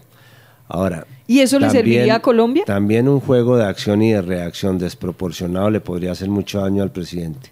Uh-huh. Si esta marcha termina con, con un número de muertos y de víctimas y desórdenes eh, eh, e invasiones de la propiedad privada, eso sí le podría hacer daño al presidente, porque simple y sencillamente estaría demostrando que no hubo la capacidad de controlar democráticamente la marcha. ¿Cómo ha visto a Sergio Fajardo en, en esta convocatoria? Él ya dijo que va a marchar. No, es que no lo, a veces lo veo y a veces no lo veo. Es como las luces intermitentes de los aviones. ¿No le gusta a Fajardo? Me gusta lo que él representa más de lo que él dice que representa. Me explico, a veces uno espera de, de ciertas personas que sus mensajes, sus actitudes, la oportunidad de sus intervenciones corresponda con, con lo que la gente espera de ellos, pero no necesariamente siempre se da. Yo tengo una duda. ¿Usted votó por Petro en la segunda vuelta o por Duque? El, el voto es secreto. ¡Diga! No, no me va... ¿Por qué no va a decir? Porque no usted ya está por encima de todo. Una pregunta que usted también le gusta. A ver, no, porque la entrevistadora soy yo. A ver, ah, dígame sí, por quién esconde, votó. No. No, yo siempre he votado de manera progresista. O sea, ¿usted votó por Petro? No, yo no, no estuve... Sí. No voy a decir por quién voté. ¿Usted ya dijo que progresista? No, y no le parece que Fajardo ¿Y no puede tiene ser nada de malo? No, porque Fajardo no fue a la segunda vuelta. Pero en ese, en el esquema de, en el esquema de, de, de Fajardo y de, de, de, de Vargas Lleras, uh-huh, mucha gente llegamos a pensar que Vargas Lleras era la opción. Uh-huh. Frente en, a Fajardo. Eh, o sea que en la primera vuelta votó por Vargas Lleras.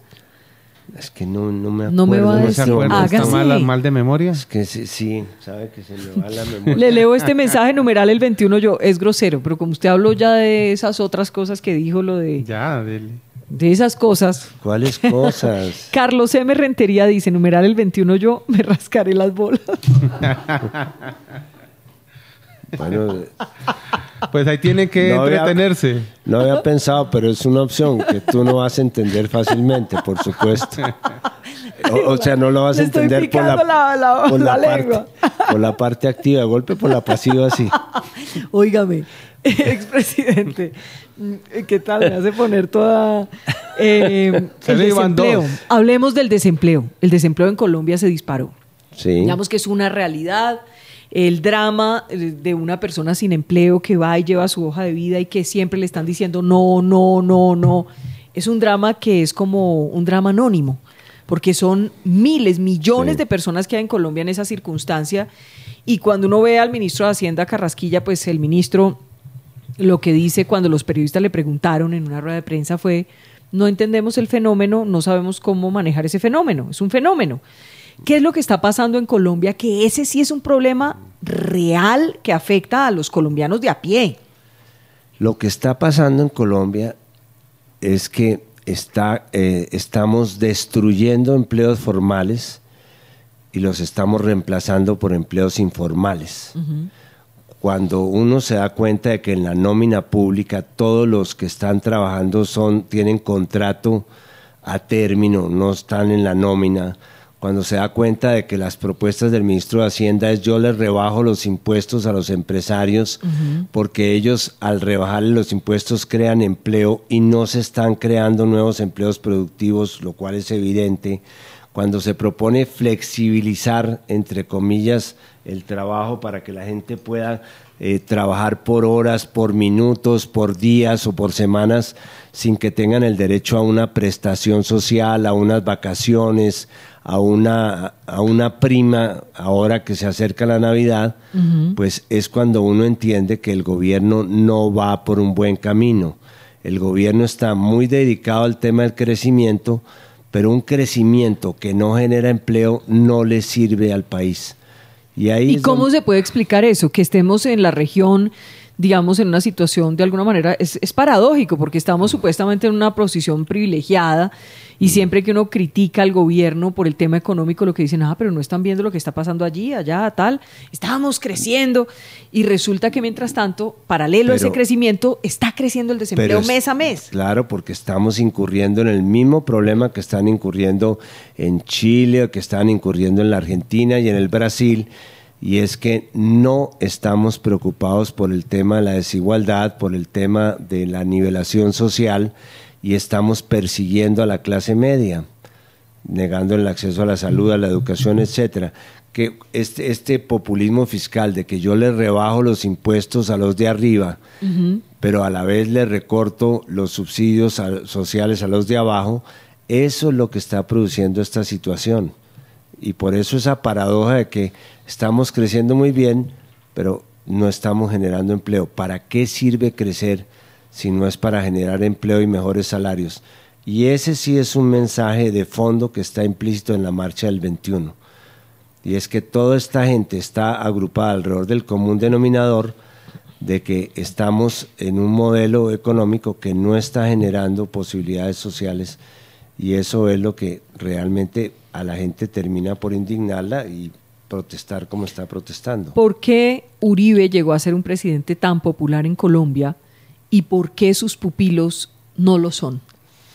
Uribe llegó a ser un presidente popular porque él se montó en la ola más, en la parte más alta de la ola del, del, de los problemas de orden público, del conflicto armado, que fueron los que se comenzaron a presentar a partir de los años ochenta y se recrudecieron en los años noventa.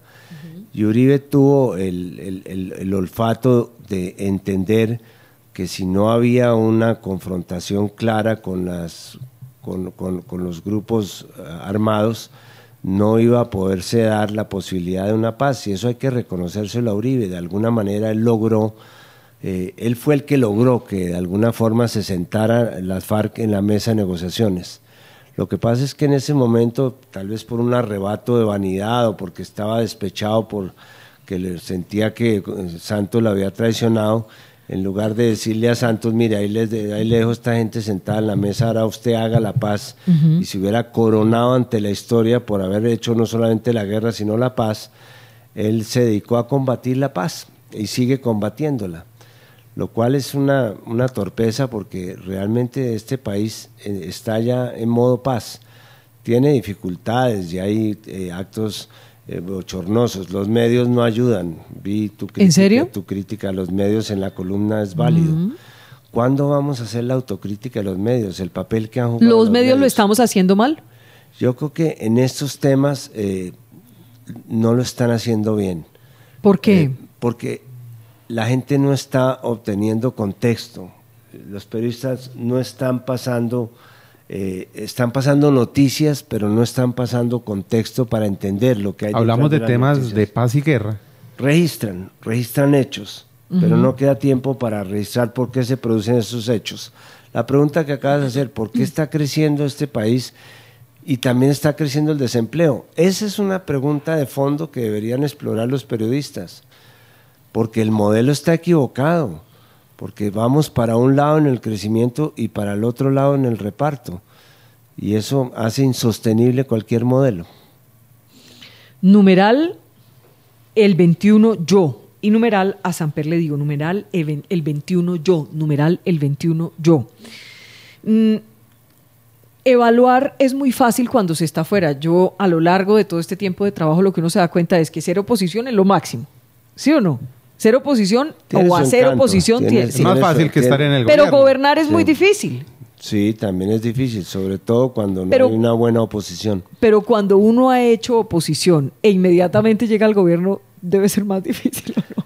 Sí, pero curiosamente el, el, el curso que sirve más es haber estado en la oposición y pasar al gobierno, y no haber estado en el gobierno y seguir en el gobierno. ¿Me explico? Yo creo que a uno lo forman las derrotas, lo forma estar en el desierto, lo forma, lo vuelve creativo estar en la oposición. Cuando está en el gobierno, pues le toca aprender a comerse un sapo diario. Pero ¿no ha visto, por ejemplo, que al gobierno actual, a varios de los funcionarios, le sacan todos los días los trinos de cuando eran oposición? Que hacían exactamente lo mismo. Y son terribles, son, pero, son... Pero ¿sabe qué me parece bien de Duque? Mm. Que no está eh, subido en el ring de boxeo dándose, en, dándose en, en la jeta con todo el mundo todo el tiempo. Eso me parece que habla bien de él, es tranquilo, no conciliador, no caza peleas. Eh, y eso me parece que para un país que vive tan eh, crispado, pues con las peleas que caza, que caza Uribe ya es suficiente para el gobierno. Si además el presidente andara cazando peleas, pues sería fatal. Le quiero hacer una pregunta en serio, pero puede sonar que no es en serio. Ah, en caray. Su momento, en su gobierno siempre hablaban de un elefante. Uh-huh. Ahora al presidente Duque se la tienen montada, digámoslo así para utilizar un lenguaje coloquial, con el cerdito. Uh-huh. ¿Eso duele? Bueno, depende, es mucho más sabrosa la, es que a usted la carne no le de cerdo que la de elefante, ¿no? Sí, yo no he probado la de elefante. ¿Quién Cuando sabe quiera, cómo será? La... ¿Sabe? O sea que usted sí es, es un elefante. Ya, ya, pues en esos términos estoy dispuesto. Él es un dañado, Re... es que no, él es un dañado. Pero mire lo que acaba de pasar, Samper acaba de reconocer el elefante del no, que no, durante no, tantos no años solo, hemos hablado. No solo lo reconozco, sino que... luchado convivido para que no se extingan los elefantes del África, porque ahora estoy relacionado con grupos animalistas. Pero, pero usted sabe cuál elefante es el que le estoy hablando. No, no, no, es que el elefante no es como lo pintan, es lo que estoy tratando de decir. Pero, pero, pero Vicky me ha abierto una faceta muy interesante. De, A ver, hágale pues. De comer carne de elefante, yo creo que es... es... pero no pero yo, eso duele, hablando en serio, no comer carne de bueno, Vicky, si no, sea seria, sea porque serio, sabía hola. para dónde iba. No, a mí me parece que de todas maneras eh, fue un fue histórico lo que logró hacer eh, Osuna en el caso mío, lo que ha hecho tal vez Matador en el Matador, caso, Matador en el caso... Pero esos son, son gajes del oficio. ¿A usted o sea, no le importaba no, no, que le dijeran el gobierno nada, del elefante y le, le pusieran...? Me, me parecía simpático, es decir, uh-huh. creo que es una manera de caricar, caricaturizar, que es una manera de quitarle tragedia a las cosas. Sí. Y que, eh, eh, expresidente, ¿y qué tanto a un presidente le afecta un paro?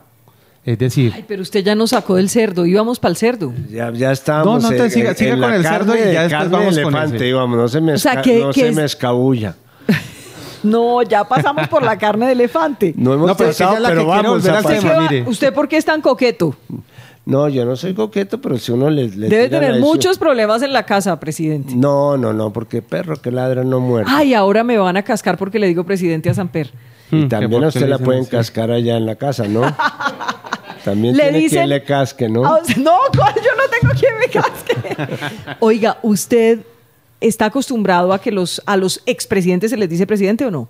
Sí. Digamos, eso se usaba se a, usa. en Colombia hasta que a Uribe, hasta que llegó Uribe de expresidente, porque entonces si uno le dice a Uribe expre, eh, sí. presidente, esto, mejor dicho, es terrible. Sí, eso es verdad. No, a mí no, todavía no me ha llegado esa ola, todavía me siguen diciendo presidente. Sí. No, y es como una manera, yo también, eh, y a, a veces es por falta de memoria, uno le dice a la gente ministro. Ya a esa edad, porque, ya a esa edad. Sí, sí, ahora esa le edad. dijeron viejo. ¿Ah?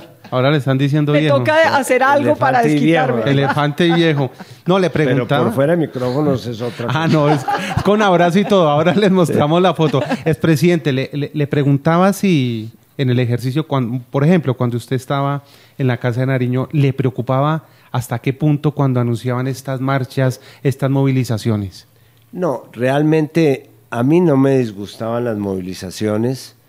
Es más, repito, yo las veo como un mecanismo necesario de desfogue de la gente. Es decir, si la gente no tiene la posibilidad de protestar, de, uh-huh. de manifestarse, pues busca otros medios, inclusive el resentimiento, o quedarse en la casa como que era lo que iba a hacer el señor ese. Sí, esa Eso, cosa. Las bolas. Pues, exacto.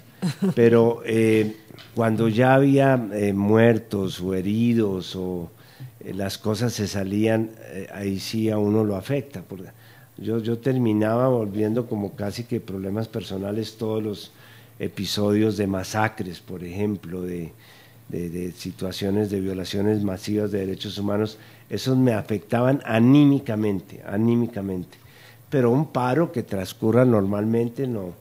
Y generalmente eh, tuvimos siempre la manera de manejar, que es algo que yo no sé si este uh-huh. gobierno tenga. Uno siempre tiene interlocutores dentro de los organizadores del paro. Uh-huh. Por ejemplo, menciono uno que siempre fue una persona muy, eh, que era muy colaboradora para que las ¿Angelino? Cosas salieran bien. No. ¿Quién? Lucho Garzón. Ah, Lucho, Entonces, sí. Lucho era Mediador. Una persona que uno lo podía llamar, mire Lucho, el tema de Ecopetrol, que no se va a salir, no van a paralizar la, la refinería, es decir, cosas que eran obvias, en lugar de amenazar de que si llegan a hacer algo en la refinería les caerá todo el peso de la ley, les mando el SMART.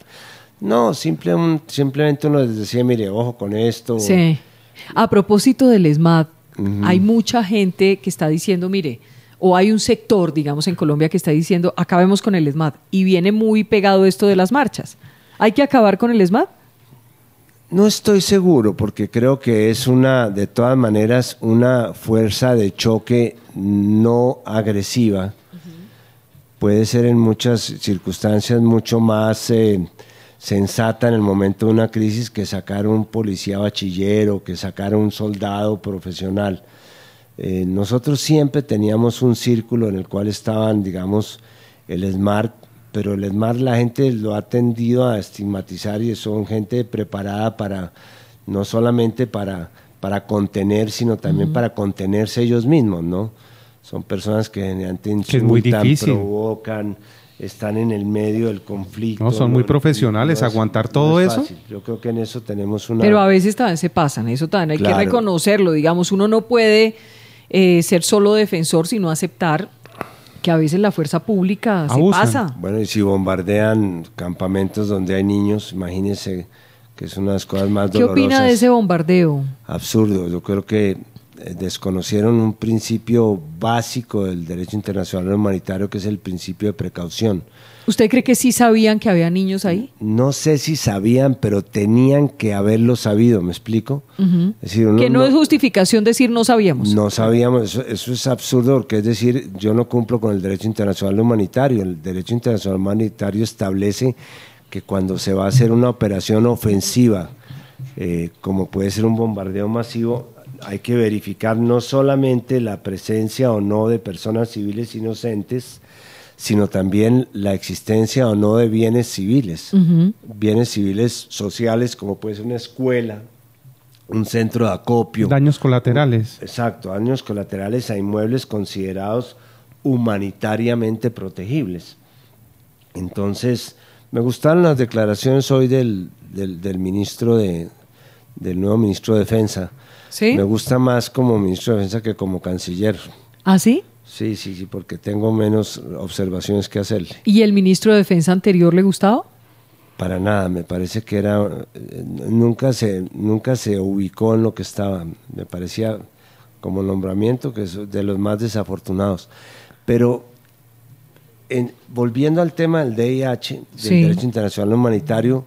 En el caso del bombardeo no es que no supieran o sí supieran que había gente eh, menores de edad, es que tenían, si, si hicieron la inteligencia que les permitió llegar a tener las coordenadas exactas del sitio que querían bombardear, tenían que tener conocimiento de quiénes estaban allí. Fíjese que hoy Salud Hernández en semana punto com escribe un artículo que es muy...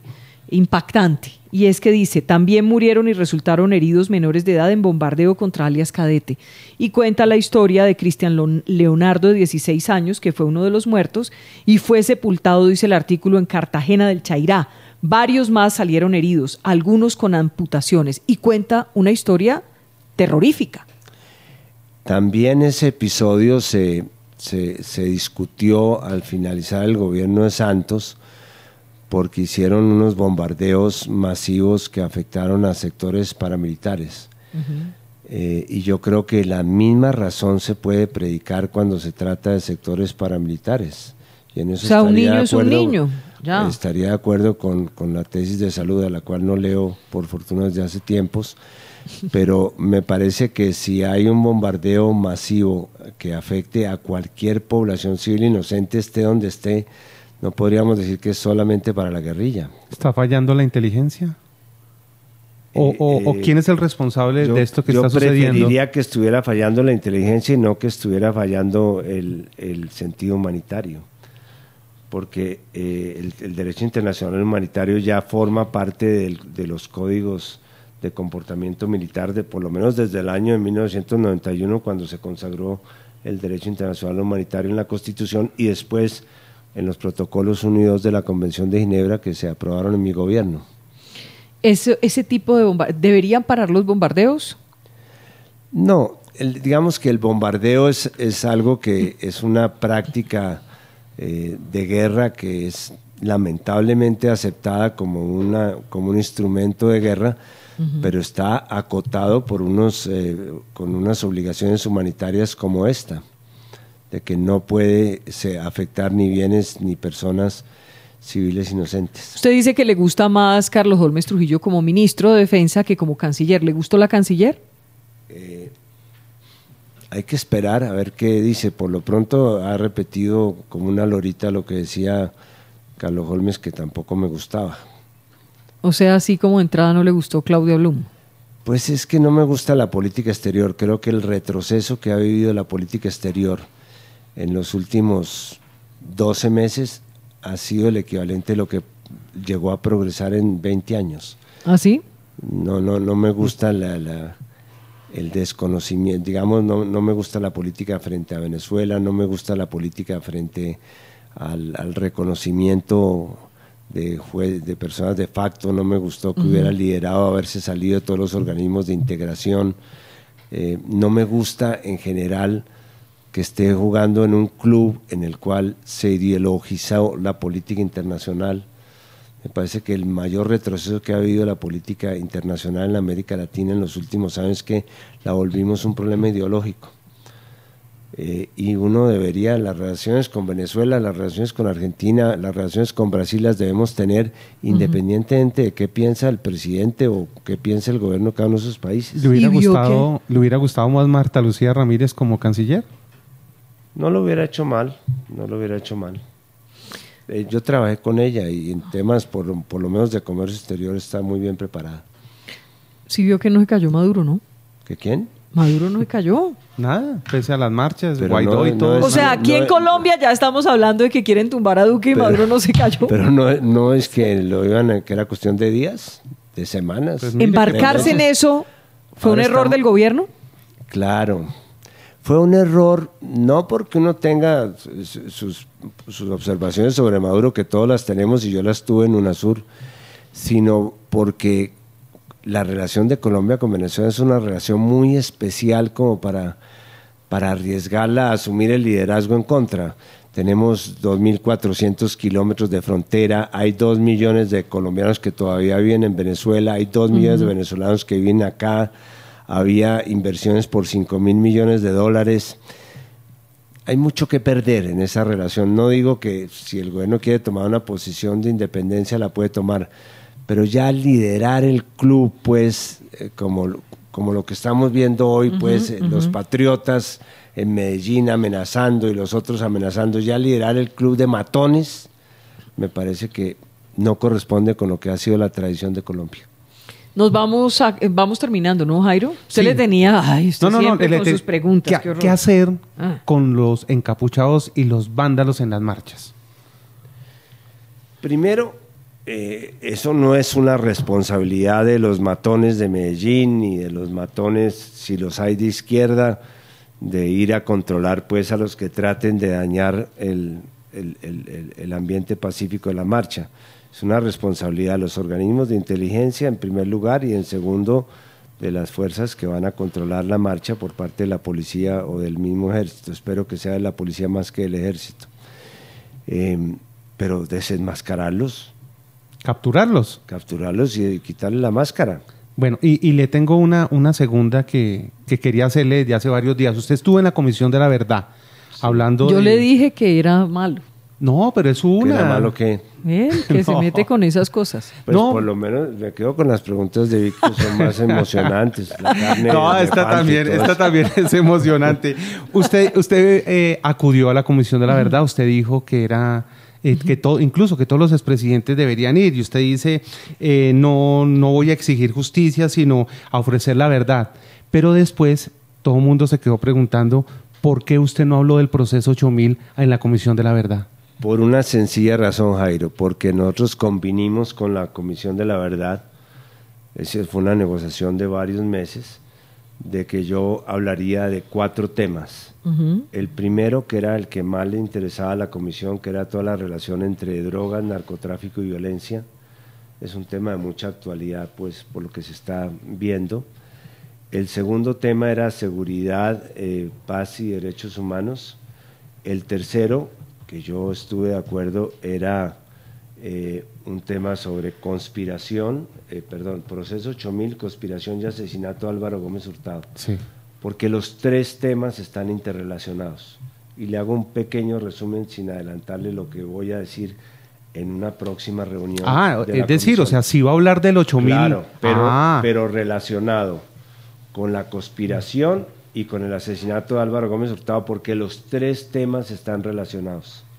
Entonces voy a hablar de Pero eso. Pero péguese al micrófono porque no lo estamos oigo. Escuchando y es muy importante lo Perdón, que A ver, hace. Volvemos a repetir esa parte. Sí, puedo estar mirando mejor a Vicky.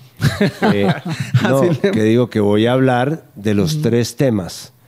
El proceso ocho mil de alguna manera sirvió para que unos grupos uh-huh. de opinión, grupos ideológicos e inclusive grupos anarquistas se montaran sobre el proceso ocho mil uh-huh. para... crear una conspiración contra el gobierno y desestabilizar el gobierno e inclusive llegar a tumbarlo, como está registrado en un libro que hicimos eh, off the record con mm. una amiga periodista. Mm. Y tercero, el tema del asesinato de Álvaro Gómez Hurtado, que está muy relacionado con la conspiración. Yo creo que esos tres Pero temas... ese proceso ocho mil hizo parte de la conspiración. Usted va a presentar ante la Comisión de la Verdad Proceso ocho mil, Álvaro, Álvaro Gómez, Gómez Hurtado, asesinato. No, no, pero el, el orden, okay. aquí sí el orden. ¿Cuál es cierto. El orden? El orden es el proceso ocho mil. Ajá. Sobre el proceso ocho mil se monta, se monta la conspiración contra el gobierno. O sea, a causa del proceso ocho mil. Sí. Como una consecuencia de... Aprovechando el mm. proceso ocho mil se monta una conspiración contra el gobierno. O sea, no todo el, el mundo se montó en la conspiración, por supuesto. Sí. Y esa conspiración terminó, le terminó costando la vida a Álvaro Gómez Hurtado. O sea, el ocho mil sí tuvo que ver con la muerte. No, no, porque él lo está explicando muy bien. Es aparece el proceso sí, ocho mil, estalla el proceso con, ocho mil con y una gente, digámoslo, inconforme sí. se une para esa conspiración. De acuerdo, y esa conspiración lleva al asesinato de Álvaro Imagínese. Gómez Hurtado. ¿Y ahí tienen algo que ver los narcos del Cartel de Cali o no? ¿Empezaron a apoyar a esos conspiradores o no? Indirectamente... fue toda la situación de desestabilización que se creó con el proceso ocho mil, que la aprovecharon unos sectores, mm. no propiamente del Cartel de Cali, sino unos sectores de opinión, unos sectores ideológicos y unos sectores militares, no como Fuerzas Armadas, sino como militares. ¿Retirados? No, inclusive activos, militares activos. Generales. Pero actuando como personas, no como institución. A ver, cuando usted dice opiniones, ¿qué? ¿Ah? Cuando dice opiniones, ¿qué? Periodistas. ¿Periodistas se montaron en la conspiración? Por supuesto. ¿Quiénes eran los no, periodistas? Pero si eso es lo que voy a decir. No, eh, ¿hacemos otro programita? No, pero dígame. No, ¿quiénes eran? Ya, espéreme. ¿Quiénes tengo, eran los periodistas? Pero, Entonces, bueno, dejémoslo en periodistas. ¿Ideológicos quiénes? ¿Políticos? Eh, políticos. Usted ha mencionado pro, ya mil veces profe, en mil programas pro, conmigo a Juan Manuel Santos, ¿sí pro, o no? Profesores universitarios. ¿Y ha mencionado a Juan Manuel Santos? También hubo políticos que se montaron en el tema por razones Juan Manuel ideológicas. Santos. Sí, hubo una parte de la conspiración que está además relatada. ¿Y eso tiene evidencias? Pero ¿y por qué le cuesta tanto decir que sí que Juan Manuel Santos, si ya lo ha dicho mil veces? ¿Y por qué le cuesta tanto trabajo no preguntarme? Y el otro bloque era ideológicos, opinión, ¿y cuál era el otro? Militares. Y militares eh, ya, era, ya pasaron a una cosa de sangre, uh-huh, en la cual están por lo menos dos episodios referenciados, que fue el intento de secuestro de mi abogado, Antonio José Cancino, uh-huh, que le hubiera podido costar la vida a él, y el asesinato de Álvaro Gómez. Y en ese asesinato de Álvaro Gómez, esto es horrible, pero se lo tengo que preguntar, ¿hubo periodistas, políticos y militares? No, no, no. ¿Ya de ahí saca a los periodistas? No necesariamente están conectados los tres sectores, mm. no necesariamente. Pero déjenme algo para hablarle a la Comisión. ¿Cuándo va a hacer eso? Yo creo que eh, eh, creo que va a ser como a principios del año entrante. Es que cada uno de estos de estas intervenciones uh-huh. le cuesta a uno. Eh, hay que investigar muy bien, hay que referenciarla, hay que concatenarla. Entonces seguramente será la primera sesión del año. Le entrante. Voy a hacer dos preguntas finales y lo dejo no, ir. Eh, yo ¿Listo? no le creo ni a las preguntas finales de los periodistas ni a la edad de las mujeres, pero hágale. La mía yo siempre la digo. A tus treinta y cinco ni más. No, yo siempre digo, tengo cuarenta y seis. Se está, re, se está reivindicando. Nada, perfecta. ¿Sí? Al elefante. Sí. Ay, a, a no, esa no, les comienza a gustar le, la carne de elefante. Le, le, salió, le salió hoy difícil esa el elefante. Yo, es presidente. Le decía dos preguntas. Una, estarían, piensa, piensa uno que están por definirle la situación jurídica al expresidente Álvaro Uribe en la Corte Suprema por ese proceso que le llevan por eh, supuesta manipulación de testigos. ¿Qué piensa usted de, de este tema? ¿Qué debería ocurrir con Álvaro Uribe? Por mi propia experiencia uh-huh. personal, Vicky, que fui víctima de lo que ahora se llaman las guerras jurídicas o el lawfare, que es de alguna manera utilizar el debido proceso en favor o en contra de una persona. Eh, yo no he querido opinar sobre este tema, eh, distinto a pedir que al, al presidente Uribe, como a cualquier ciudadano, se le respete Eh, las condiciones del debido proceso, la presunción de inocencia, el derecho de controversia de las pruebas, eh, la posibilidad de su segunda instancia si la hay. Eh, creo que eso es lo que me merece eh, este comentario. Por eso no, tampoco me ha gustado que a esto le metan política uh-huh. o que hagan misas o marchas. No, el presidente Uribe se presentó ante la justicia como cualquier ciudadano, hizo bien en, en presentarse, hace bien en En, en asumir su propia defensa, tiene todo el derecho y espero que le den las garantías para que sea juzgado eh, sin ninguna consideración de carácter político o ideológico. Ni a favor ni en contra. Ni a favor ni en contra, que sea juzgado simplemente. Y la otra pregunta es con respecto a Juan Manuel Santos y es ¿cómo ha visto usted las investigaciones de la financiación de la campaña por parte de Odebrecht, especialmente la campaña del dos mil catorce, tanto de Óscar Iván Zuluaga como de Juan Manuel Santos? El mismo, la misma reflexión hago referida al presidente Santos, y es que tenga el derecho tanto en los organismos electorales como en los de justicia, si llega allá, de, de probar su inocencia, de que sean escuchados sus argumentos, sus defensas. Eh, es que no podemos caer, caer en el error, ni los periodistas ni los políticos, por razones de animadversión o por razones de uh-huh. figuración eh, periodística o mediática, o ganarse unos puntos de rating, de convertirnos en jueces, porque esa, esa, justi- esa judicialización de la política lleva a la politización de la justicia, y eso es lo que está ocurriendo por ejemplo en Brasil, que nombran de ministro de justicia a, a la persona que investigó a a Lula, y ahora se cae el proceso de Lula y se va a caer el ministro. ¿A usted lo condenaron los periodistas en el proceso ocho mil? Desde mucho antes de que yo pudiera decir algo. ¿Y muchos eran amigos suyos? Muchos habían sido amigos míos, algunos inclusive siguieron siéndolo. ¿Mm? Usted estaba muy chiquita entonces. Menos mal. Expresidente, mil gracias por estar con nosotros gracias, en Dicky, Semana. Y a donde quiera que vaya, ya estaré yo para traerle mi millón de, de seguidores. de seguidores. De seguidores. Hola, gracias por estar con nosotros no. y por creer en este proyecto que no. el futuro es digital. ¿Usted es digital? Es total. Ay, ya me sigue haciendo preguntas eh, capciosas. No, pero ¿es digital o no? No, no, no, no. Hasta luego, Vicky. Usted, no, no usted incumple todo el tiempo ese mandamiento. Usted se la pasa es en eso. No, no, no. Se la no. pasa es fornicando. Eso hola, qué horror. Es. Ojalá. No. Adulterio en su caso. Bueno. No, no, no. Eso es no desear la mujer del prójimo, no fornicar, ¿qué más? Eh, eh, no... No, no matar, son, ¿no? No, no, pero esas, esas son como esas las dos de, sí, de, de ese lado. Sí. Tiene usted esa no, mente muy... Tengo una versión de los mandamientos que la vamos a dejar para otro programa. Por favor, okay. ¿Pero se lo sabe? Sí, tengo otros diez mandamientos. A ver, ¿cuáles son? No, que les voy no a dar papaya. Sí, sí. Papaya, pa, pa, partida, esa, ¿cuáles son los otros? No, eso se los dejo para el próximo programa y me toca irme, Vicky. Pero dígamelos ahí rápido. No, me voy a tareas digitales. Okay. A ustedes mil gracias por acompañarnos hoy, numeral... El veintiuno yo. Mañana regresamos a las doce. Chao. Esta entrevista fue muy difícil. Muy Chao. bien.